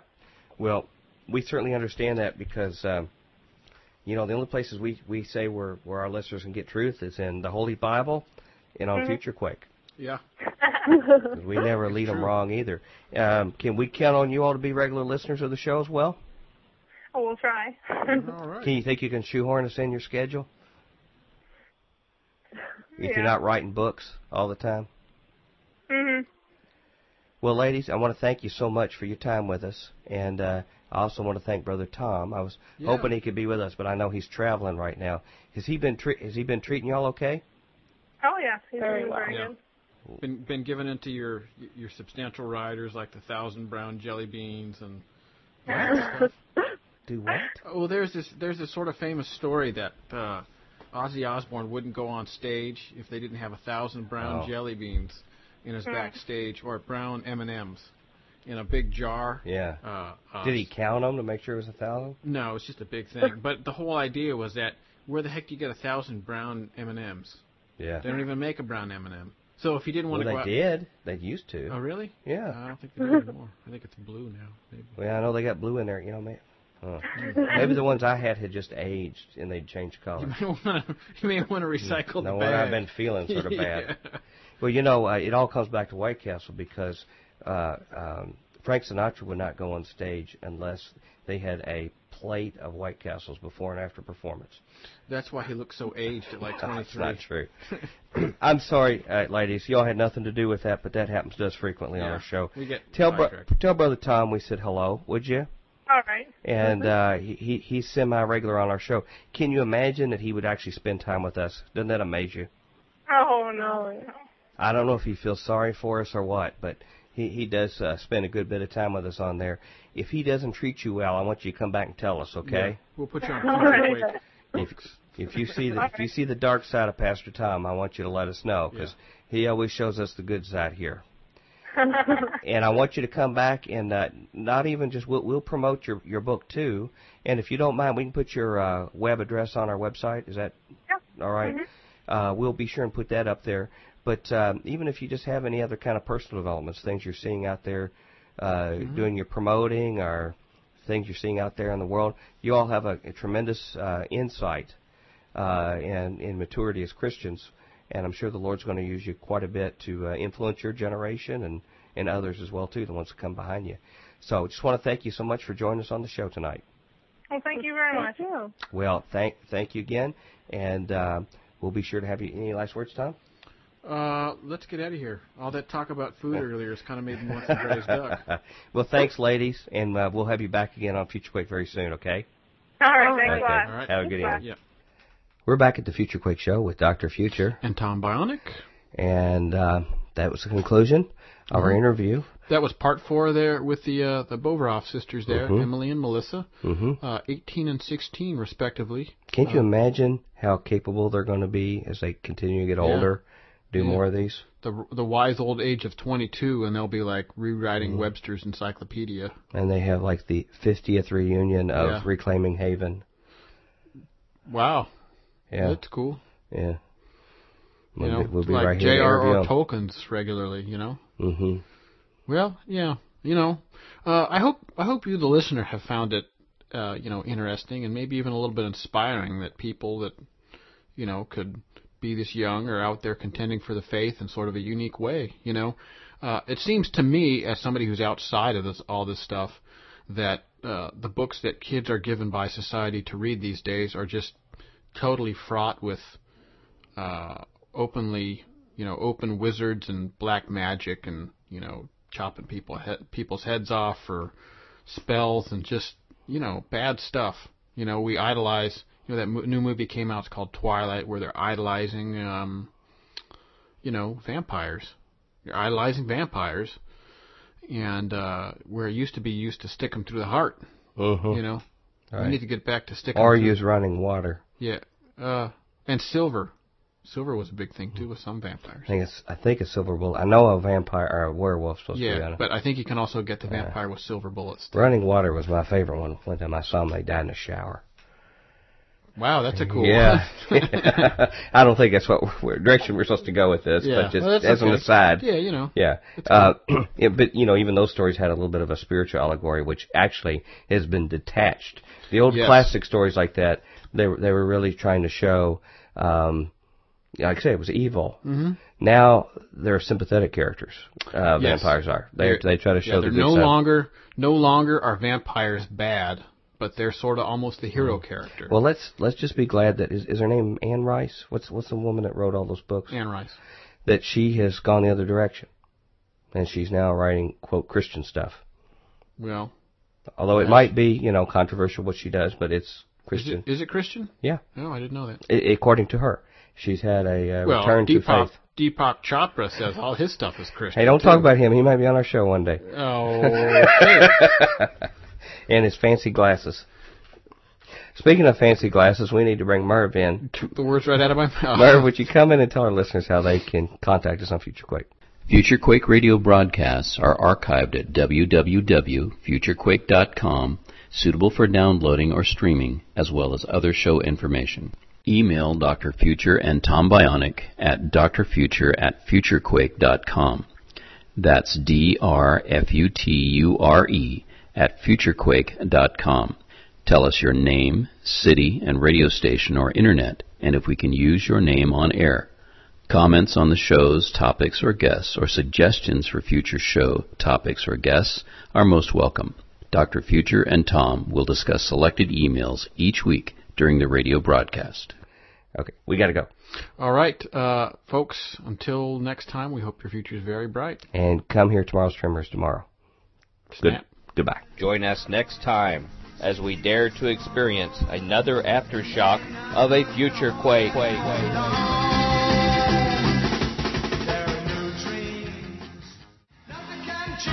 There are new dreams.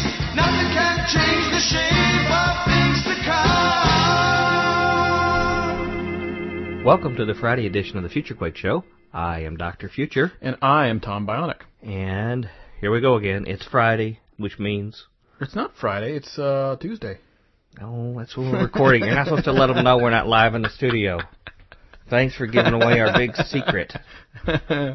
uh, is it a That's- secret? that's part It's of why a we're- secret now. That's part of why we're so obsolete with the news. Yeah, well, that's okay though because Yeah. I think the know, world may have ended between now and Friday. Who knows? Well, you know the way things are going. Yeah. You know, who knows? Yeah, whoever's out there that's still listening. Yeah.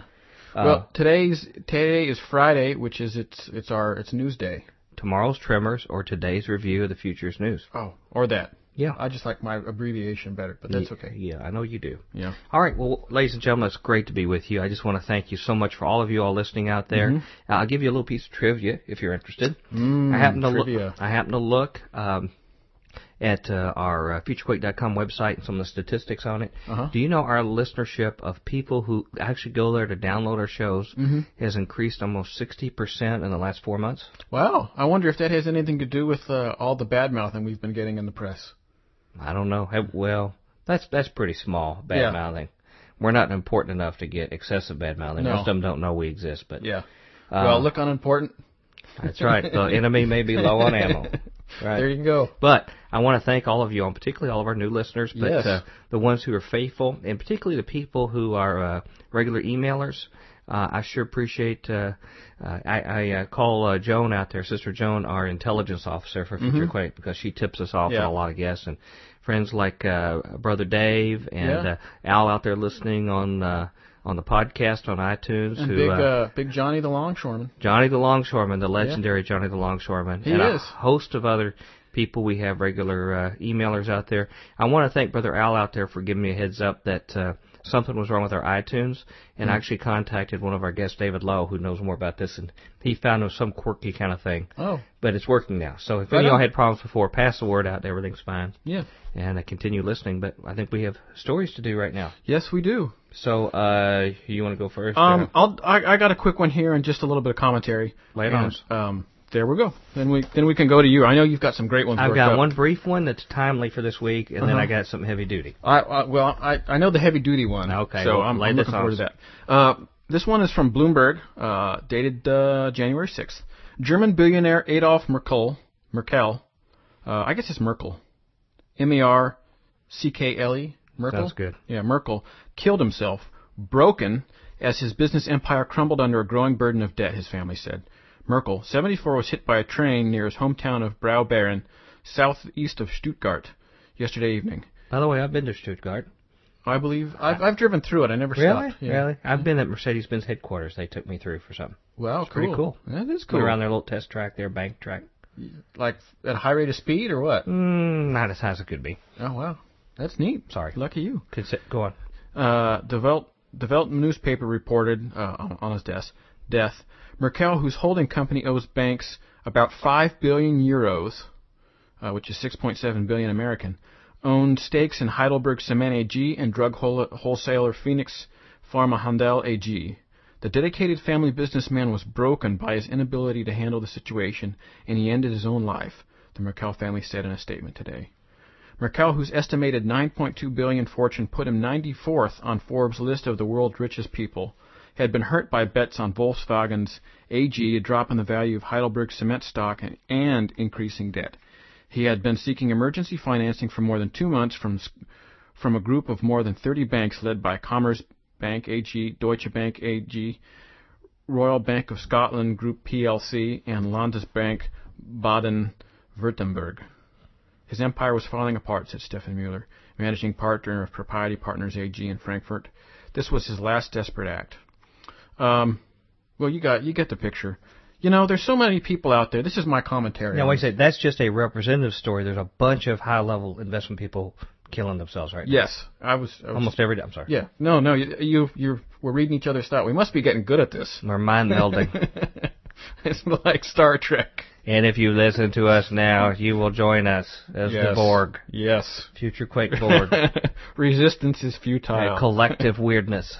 Resistance is futile, Doctor. Or as they say at Guy Malone's uh, Alien Resistance headquarters, resistance is fertile. Anyway, Okay, your commentary. seriously, seriously. There's all these people, you know, I can I see it everywhere. Like everybody's getting down and uh, you know, don't do anything. Don't do anything bad. Money's this money's this really it's transitory. It it's money's good to have, but it's transitory. That's a good point. Yeah, there's people all I Even if you have a small business out there, if you're a small businessman out there, and this may be a year where you don't lose tons of money, but you might lose your retirement, or Yeah. you may just lose your small business yeah. because of job downturn and real estate or things going Yeah. down. So it can affect not just billionaires, but hmm everybody. And I'm saying this, I don't think we have too many billionaires that listen, although I don't, I don't know.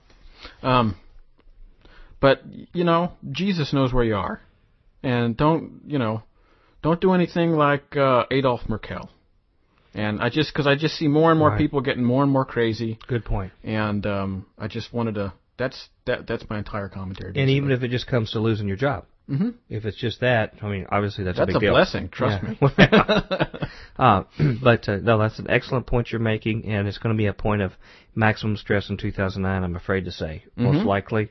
So um, I have read I don't know how many biographies of people who had very very successful lives when it was all said and done, but most of them had certain chapters of their life Mhm. where they lost everything. Yeah, and and not only that, well, Buckminster Fuller, you know, had Mr. uh, Geodesic Dome, Yeah, the the very one. You know, he was his- a globalist. He was. Yeah. Oh well, he was ready to like jump jump in a in a in a river, and then he thought, you know, maybe not. Yeah. And then he came back.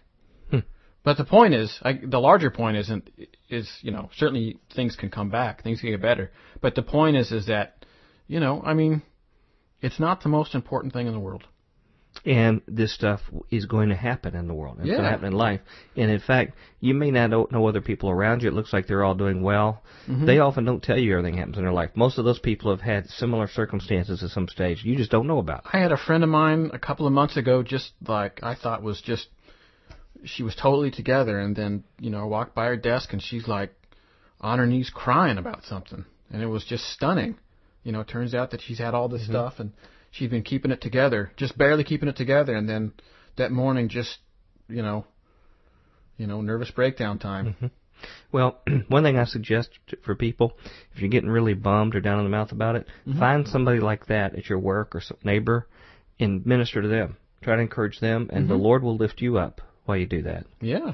Uh, or, uh, or in addition, Listen to Go- Brother Carl's interview. Yeah, go you to- up. yeah. Or uh, go to um, your local body of believers, and you should be in a church. Yeah. Uh, go there, have them lift you up in prayer Mhm. as you lift them up, and and then trust that Mm-hmm. they're on the prayer list that your needs will be met. God knows where you are, Mm-hmm. and I know that it may suck wherever you are right now, but uh, He knows where you are, and He loves you, not just Mm-hmm. a little bit, a whole a whole lot, way more than you can even comprehend. Would you say a quick prayer for those Yes, people? I would. I know our time's short, Yeah. but just say a real quick one Okay. for everybody. Heavenly Father, um, I come before you with a quick prayer request. Uh, there's so many people out there losing their jobs, and things are going haywire. Uh, Father, I just ask that uh, uh, you, you know, you remain faithful, and I know you will. Um, I, I almost feel like I shouldn't have to pray for it because I know that you are faithful, Lord.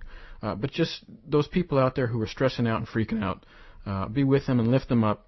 Make sure that they don't do anything that uh, they shouldn't do. In Jesus' name, pray. Amen. Amen. You know, I just saw something online the other day. It was like 20 of the richest mi- people in the world, Mm-hmm. all multi, multi, multi billionaires. Most of those people have lost between 70 and 90 percent of their Yeah. worth. Um, Famous people. yeah, like, uh, what was that guy I saw? Uh, The Microsoft guys, Gates, Buffett, um, on and on and on. well, Bordesing uh, Skilting, this famous Icelandic banker, Mm, One of our listeners. billions of dollars. He's now worth an estimated zero. Seriously. Well, I'll never, I'll never forget when Donald Trump had lost everything and he was way, way in the hole, Mm-hmm. deep in the hole. Mhm. He was w- walking with Marla, his main squeeze on his arm, Mhm. and they saw a, a bum in the street laying in the gutter, Mhm. and he says, "Marla, that guy's worth three hundred million dollars more than I am." Pretty amazing. Can I sh- funny. Can I share with you something light? Yeah. Okay. Uh, this uh, this uh, comes from Raiders News Network. Ebenezer author visited by Osteen and Stafford. Uh, Joel Osteen, Branson celebrities attend Anomalos author's book signing. Books a Million underestimates Ebenezer draw. Now, if you remember, we did a few weeks a review of the book Ebenezer with Don, Donna Howe Mhm. on our show. I thought Donna was nice. Well, evidently she's hanging in the big leagues now. Uh, it says here that Books a Million, one of the nation's leading book retailers, opened its doors to a new store in Branson in August. Oh, I hate that town. uh, I don't. I don't know, man. you don't like Branson? I've been to Branson. Thank you, I've, all our listeners in Branson. We really I've love played. you and appreciate no, you. Well, I've played in Branson before. I, I can say personally that it is not my favorite town. Did you shoot a man there to watch him die or something? Read on. Okay. uh, it says uh, uh, among the holiday books chosen by the national chain to be featured during the month of December was a sequel to Dickens' classic A Christmas Carol by first-time author Donna Howe. Uh, her book Ebenezer: The Final Years of Scrooge, which we have profiled here recently. Um, and uh, it says on December 20th uh, this year, or this past year, Donna Howe sat with uh, four times the quantity of books the managers of Books a Million expected her to sign. Uh, as her first time at such an event, Howe been warned that the typical experience involves bulking up the stock of a book uh, to catch the attention of passersby, but that usually only a fourth of the books will be purchased during a signing. Halfway through her event and almost out of Ebenezer, Howe was surprised when mega best-selling author and senior pastor of Lakewood Church in Houston, Joel Osteen, whose ministry uh, reaches over 7 million viewers weekly in the U.S. and millions more around the world, entered the store and requested an autographed copy of Ebenezer.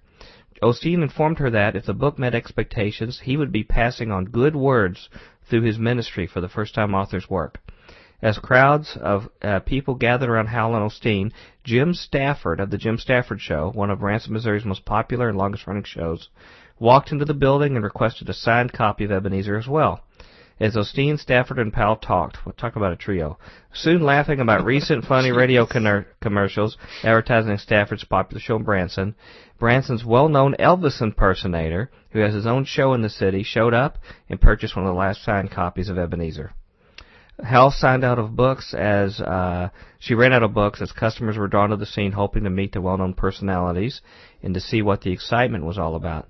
Howe's publisher, Anomalos Publishing, reports that the turnout was one of the best author signings they've had so far. Wow. We're kingmakers, dude. Well, I think there's something behind the scenes here. The rest of the story, I think a lot of those people came running, including uh, Osteen Stafford Mhm. and this Elvis impersonator and the other people, because when they heard her, they just assumed that you and I were going to be there. I was gonna say, yeah, that well, they had listened to Future Quake and they had figured that, you know, it's like getting to know. That Osteen pesters me to death with emails. You know, why don't why don't you have why don't you why don't you have more Nephilim? You know, why don't you talk more about the cross and about sin and Yeah. and uh, you know atonement and repentance? I just, I, I if get I hear more, too. if I hear more from Joel Osteen about repentance and sin and you know Yeah. that kind of stuff, I just I get get those- tired of hearing it from I him. get those things in the letters in the mail from him, and I just erase my name and write his name. And Oh, do you? right Mail back back. I just I email him back and say, look, you're too much of a downer. Yeah. You need to focus on positive things and pick me yeah, up. yeah. Not don't don't teach so much Bible. You know, just, What I- I need what I need from you is more self help. What I wonder is if this is a yes, that's right.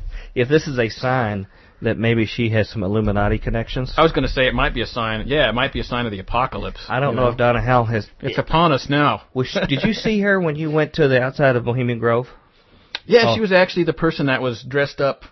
Yeah. I didn't. I didn't. I didn't recognize her. Women's auxiliary. Yes. Yeah. She was hiding in the bushes with like a ghillie suit on and a 50 cal. You should have told her what Jesse Jackson says. Stay out the bushes. Oh, I thought you were going to talk about that. His his various commentaries on uh, Obama. Obama, no, no, no, no, No. no. Uh, so anyway, that was uh, something interesting there. I thought. Mhm. And by the way, just in honor of uh, Jim Stafford, are you a Jim Stafford fan? I'm a Tim Stafford fan, but not a Jim. Jim Stafford. Stafford used to have a show when he was a kid, and you know one of his favorite uh, songs was "I don't like spiders and snakes, and that ain't what it takes to love When did me." this When did this You occur? fool, you fool, huh? When did this show occur? Oh, it was a bestseller. I mean, it was a top-notch show, prime time. When? Probably early seventies. 78. Oh, well, were you born? Yeah. Oh. Well, I mean, it was a great show, All and right, uh, he's like the darling now. He's sort of like the little Jimmy Dickens of Branson, Jim Stafford. He has another song, "My Girl Bill." You remember that? My Girl Bill. Uh, anybody who's calling their girl Bill needs a. Well, it, it, it's sort of a little play know. on words. You, you think something different until at the end you realize he's saying, you know, stay away from her. She's my girl, comma Bill. So you get it. Mm. You know, our time's a wasting. Yeah. And I have a big one to do, but if you've got something else to lay on us, lay on So, do us. we want to talk about uh, the inconvenient truth? About what? Uh, uh, Al Gore, or do we want to talk about uh, Aiko, the uh, the perfect female prototype? Um, albeit she is made of metal and rather cold in personality. Uh, I think Gore is so yesterday, so just give us a Yeah. little bit on her. Okay. I've got this big heavy duty thing, so. This is this is my new favorite news site of late. It's called Weird Asian News. Okay, that's right. Yep. Here's the perfect female prototype, albeit albeit she is made of metal and rather cold in personality. She can clean house, even do the windows, remember his favorite drink, and even read the newspaper headlines to him. The byproduct of the latest technology, you still better mind your step and be careful what you say in her presence. Aiko sees and knows all, and like most women, never forgets anything. Le Trung, 33, a former software programmer from Ontario, Canada, has spent 28,000 US dollars creating his metallic dream girl. He has taken out credit cards and loans, sold his car, and even spent his life savings on perfecting his fembot. Hmm. According to Trung, Aiko is an active babe in her 20s, with a svelte figure, shiny hair, and very delicate features. She speaks English and Japanese and is, and is so accomplished and is so accomplished at mathematics, she keeps her creator's accounts. Mr. Trung told the press that she has never had that he has never had time to find a real partner and has made her so he made her instead. This is the liberal slash occult dream come true. Separate us from each other in reality, immerse us in unrealistic fantasies, and basically just nullify us from doing anything useful. Yeah, that's why I read it, man. This guy's out of his mind. And he doesn't even realize it. He's in a prison of Well, moon all, and all, he's- all he's doing is doing a more extreme case of what most people in our society do. How many people are immersed in pornography, immersed in video games, or anything that creates a fantasy of what they'd want their own selfish world to be rather than the real world. yeah. Well, Those are all versions of that. My myself, opinion. myself, I'm so good looking. I just put like 25 mirrors around the house and Mm-hmm. spend time combing my It's hair. It's a lot cheaper. Yeah. Yeah. It's cheaper than the video games or the twenty-eight thousand dollar. Uh, what's her name? Aiko. Aiko. mhm. Yeah. Uh, Aiko is what happens when science meets beauty. This is Mr. Trung, the Okay, yeah. inventor, meets beauty. I want to make her look, feel, and act as human as possible so she can be the perfect companion. Hmm. I talk to her a lot. now that's just Yeah, insane. yeah, and hope to improve her knowledge. So far, she can understand and speak 13,000 different sentences in English and Japanese. She recognizes faces and says hello when any of my family come to visit. She helps me pick pick what I have what to have for dinner and knows what drinks I like. She even helps me with directions when we're going somewhere. She has all senses except for smell. Is very patient and never complains. You know, I should sh- Insanity. I should share this story with Mrs. Future. I know she'd probably be blessed by that and like to know what her expectations are and you know hmm what her goal is. She should. Yeah. do. What what What if you invest? on? What if you had invested all that time making that into a relationship with a person? You know how I was saying great minds think alike? That's why I wanted to read it. You know, all that time he did that, he could have set through a whole ton of chick flicks and other things you sort of have to do. You know, He could have went to and- he could have went and seen Steel Magnolias like ten times. fried green tomatoes. Fried green tomatoes. What, Yeah. What's the other one? Uh, I don't know. My big fat Greek wedding. Although I like that. It's yeah, pretty, that it is is pretty funny. That is sort of the gang of three of Yeah. chick flicks. yeah. Can I share with a little something here? Unless you have more to No, no, no. That's. I mean, I've made my point. Go. Okay, here we are in the last minute. Uh, I've really don't have time to go into this detail, but um, I'm going to relate something that I get, was given a heads up in um, William Grigg's excellent blog at freedominourtime.blogspot.com. But I want to give a little background on this, and then maybe I'll talk more about it later. What he he talks about here is he alludes to an event where Patton and MacArthur ended up having a fire on our own veterans uh, back in 1932 when they came to Washington to get the benefits that were promised to them. Uh, some of you may not know anything about it. I just printed off a little something off a third-party source, about, a historical thing about it.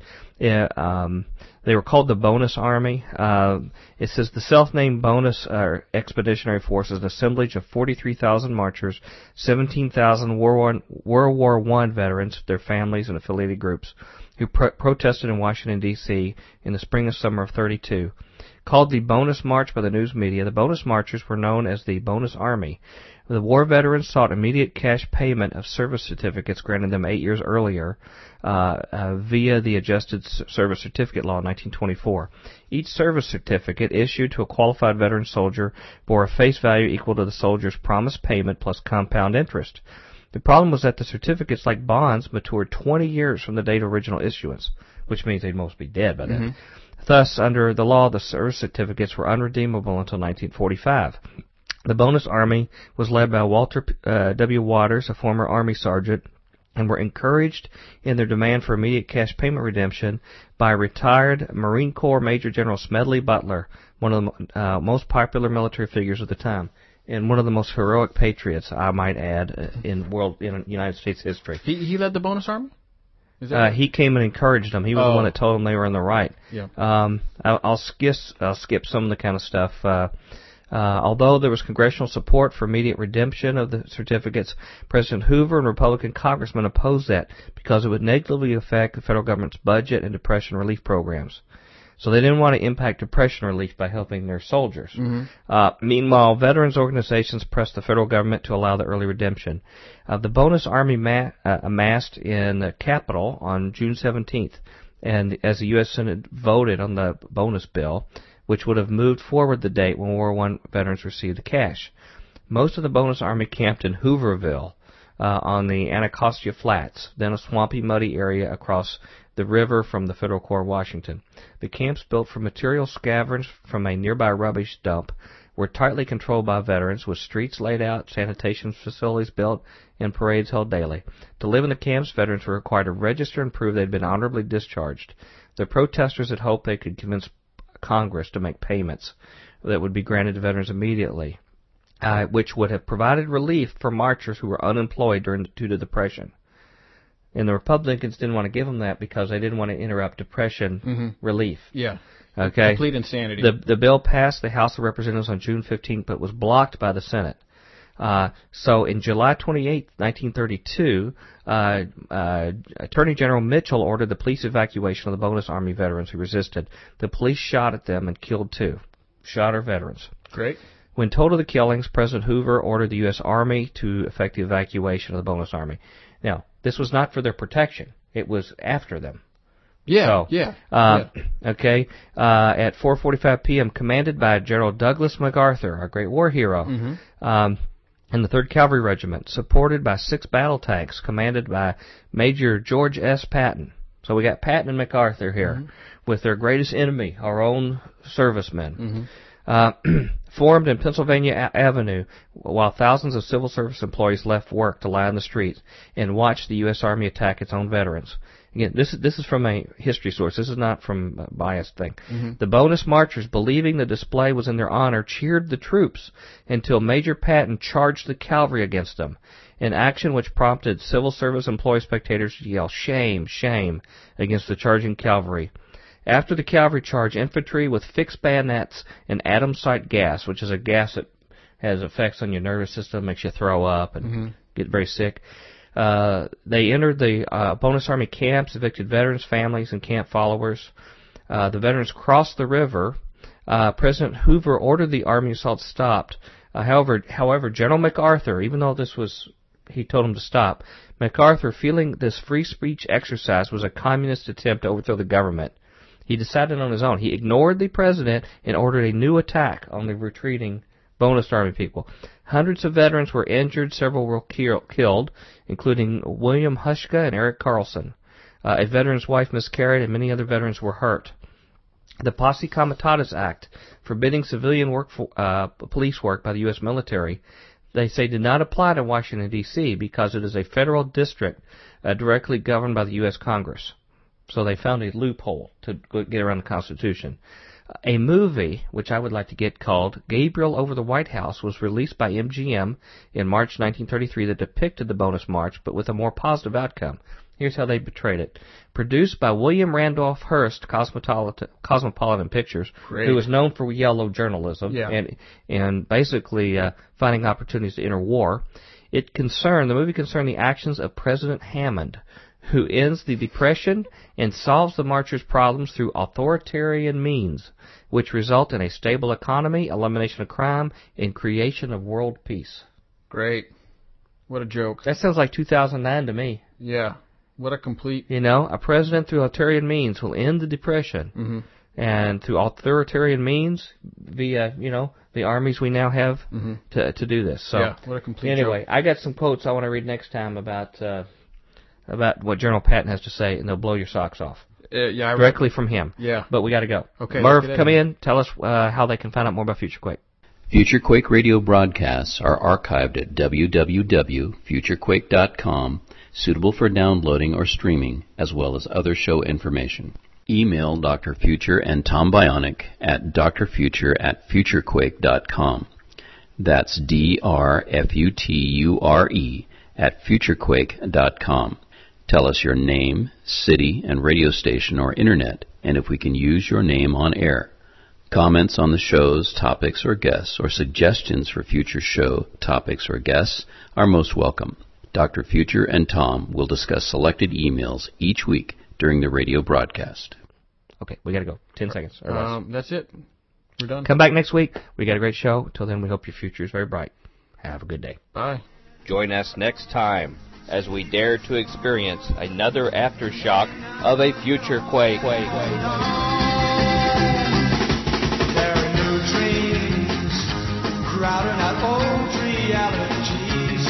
There's revolution sweeping like a fresh new breeze. Let the old world make believe it's blind.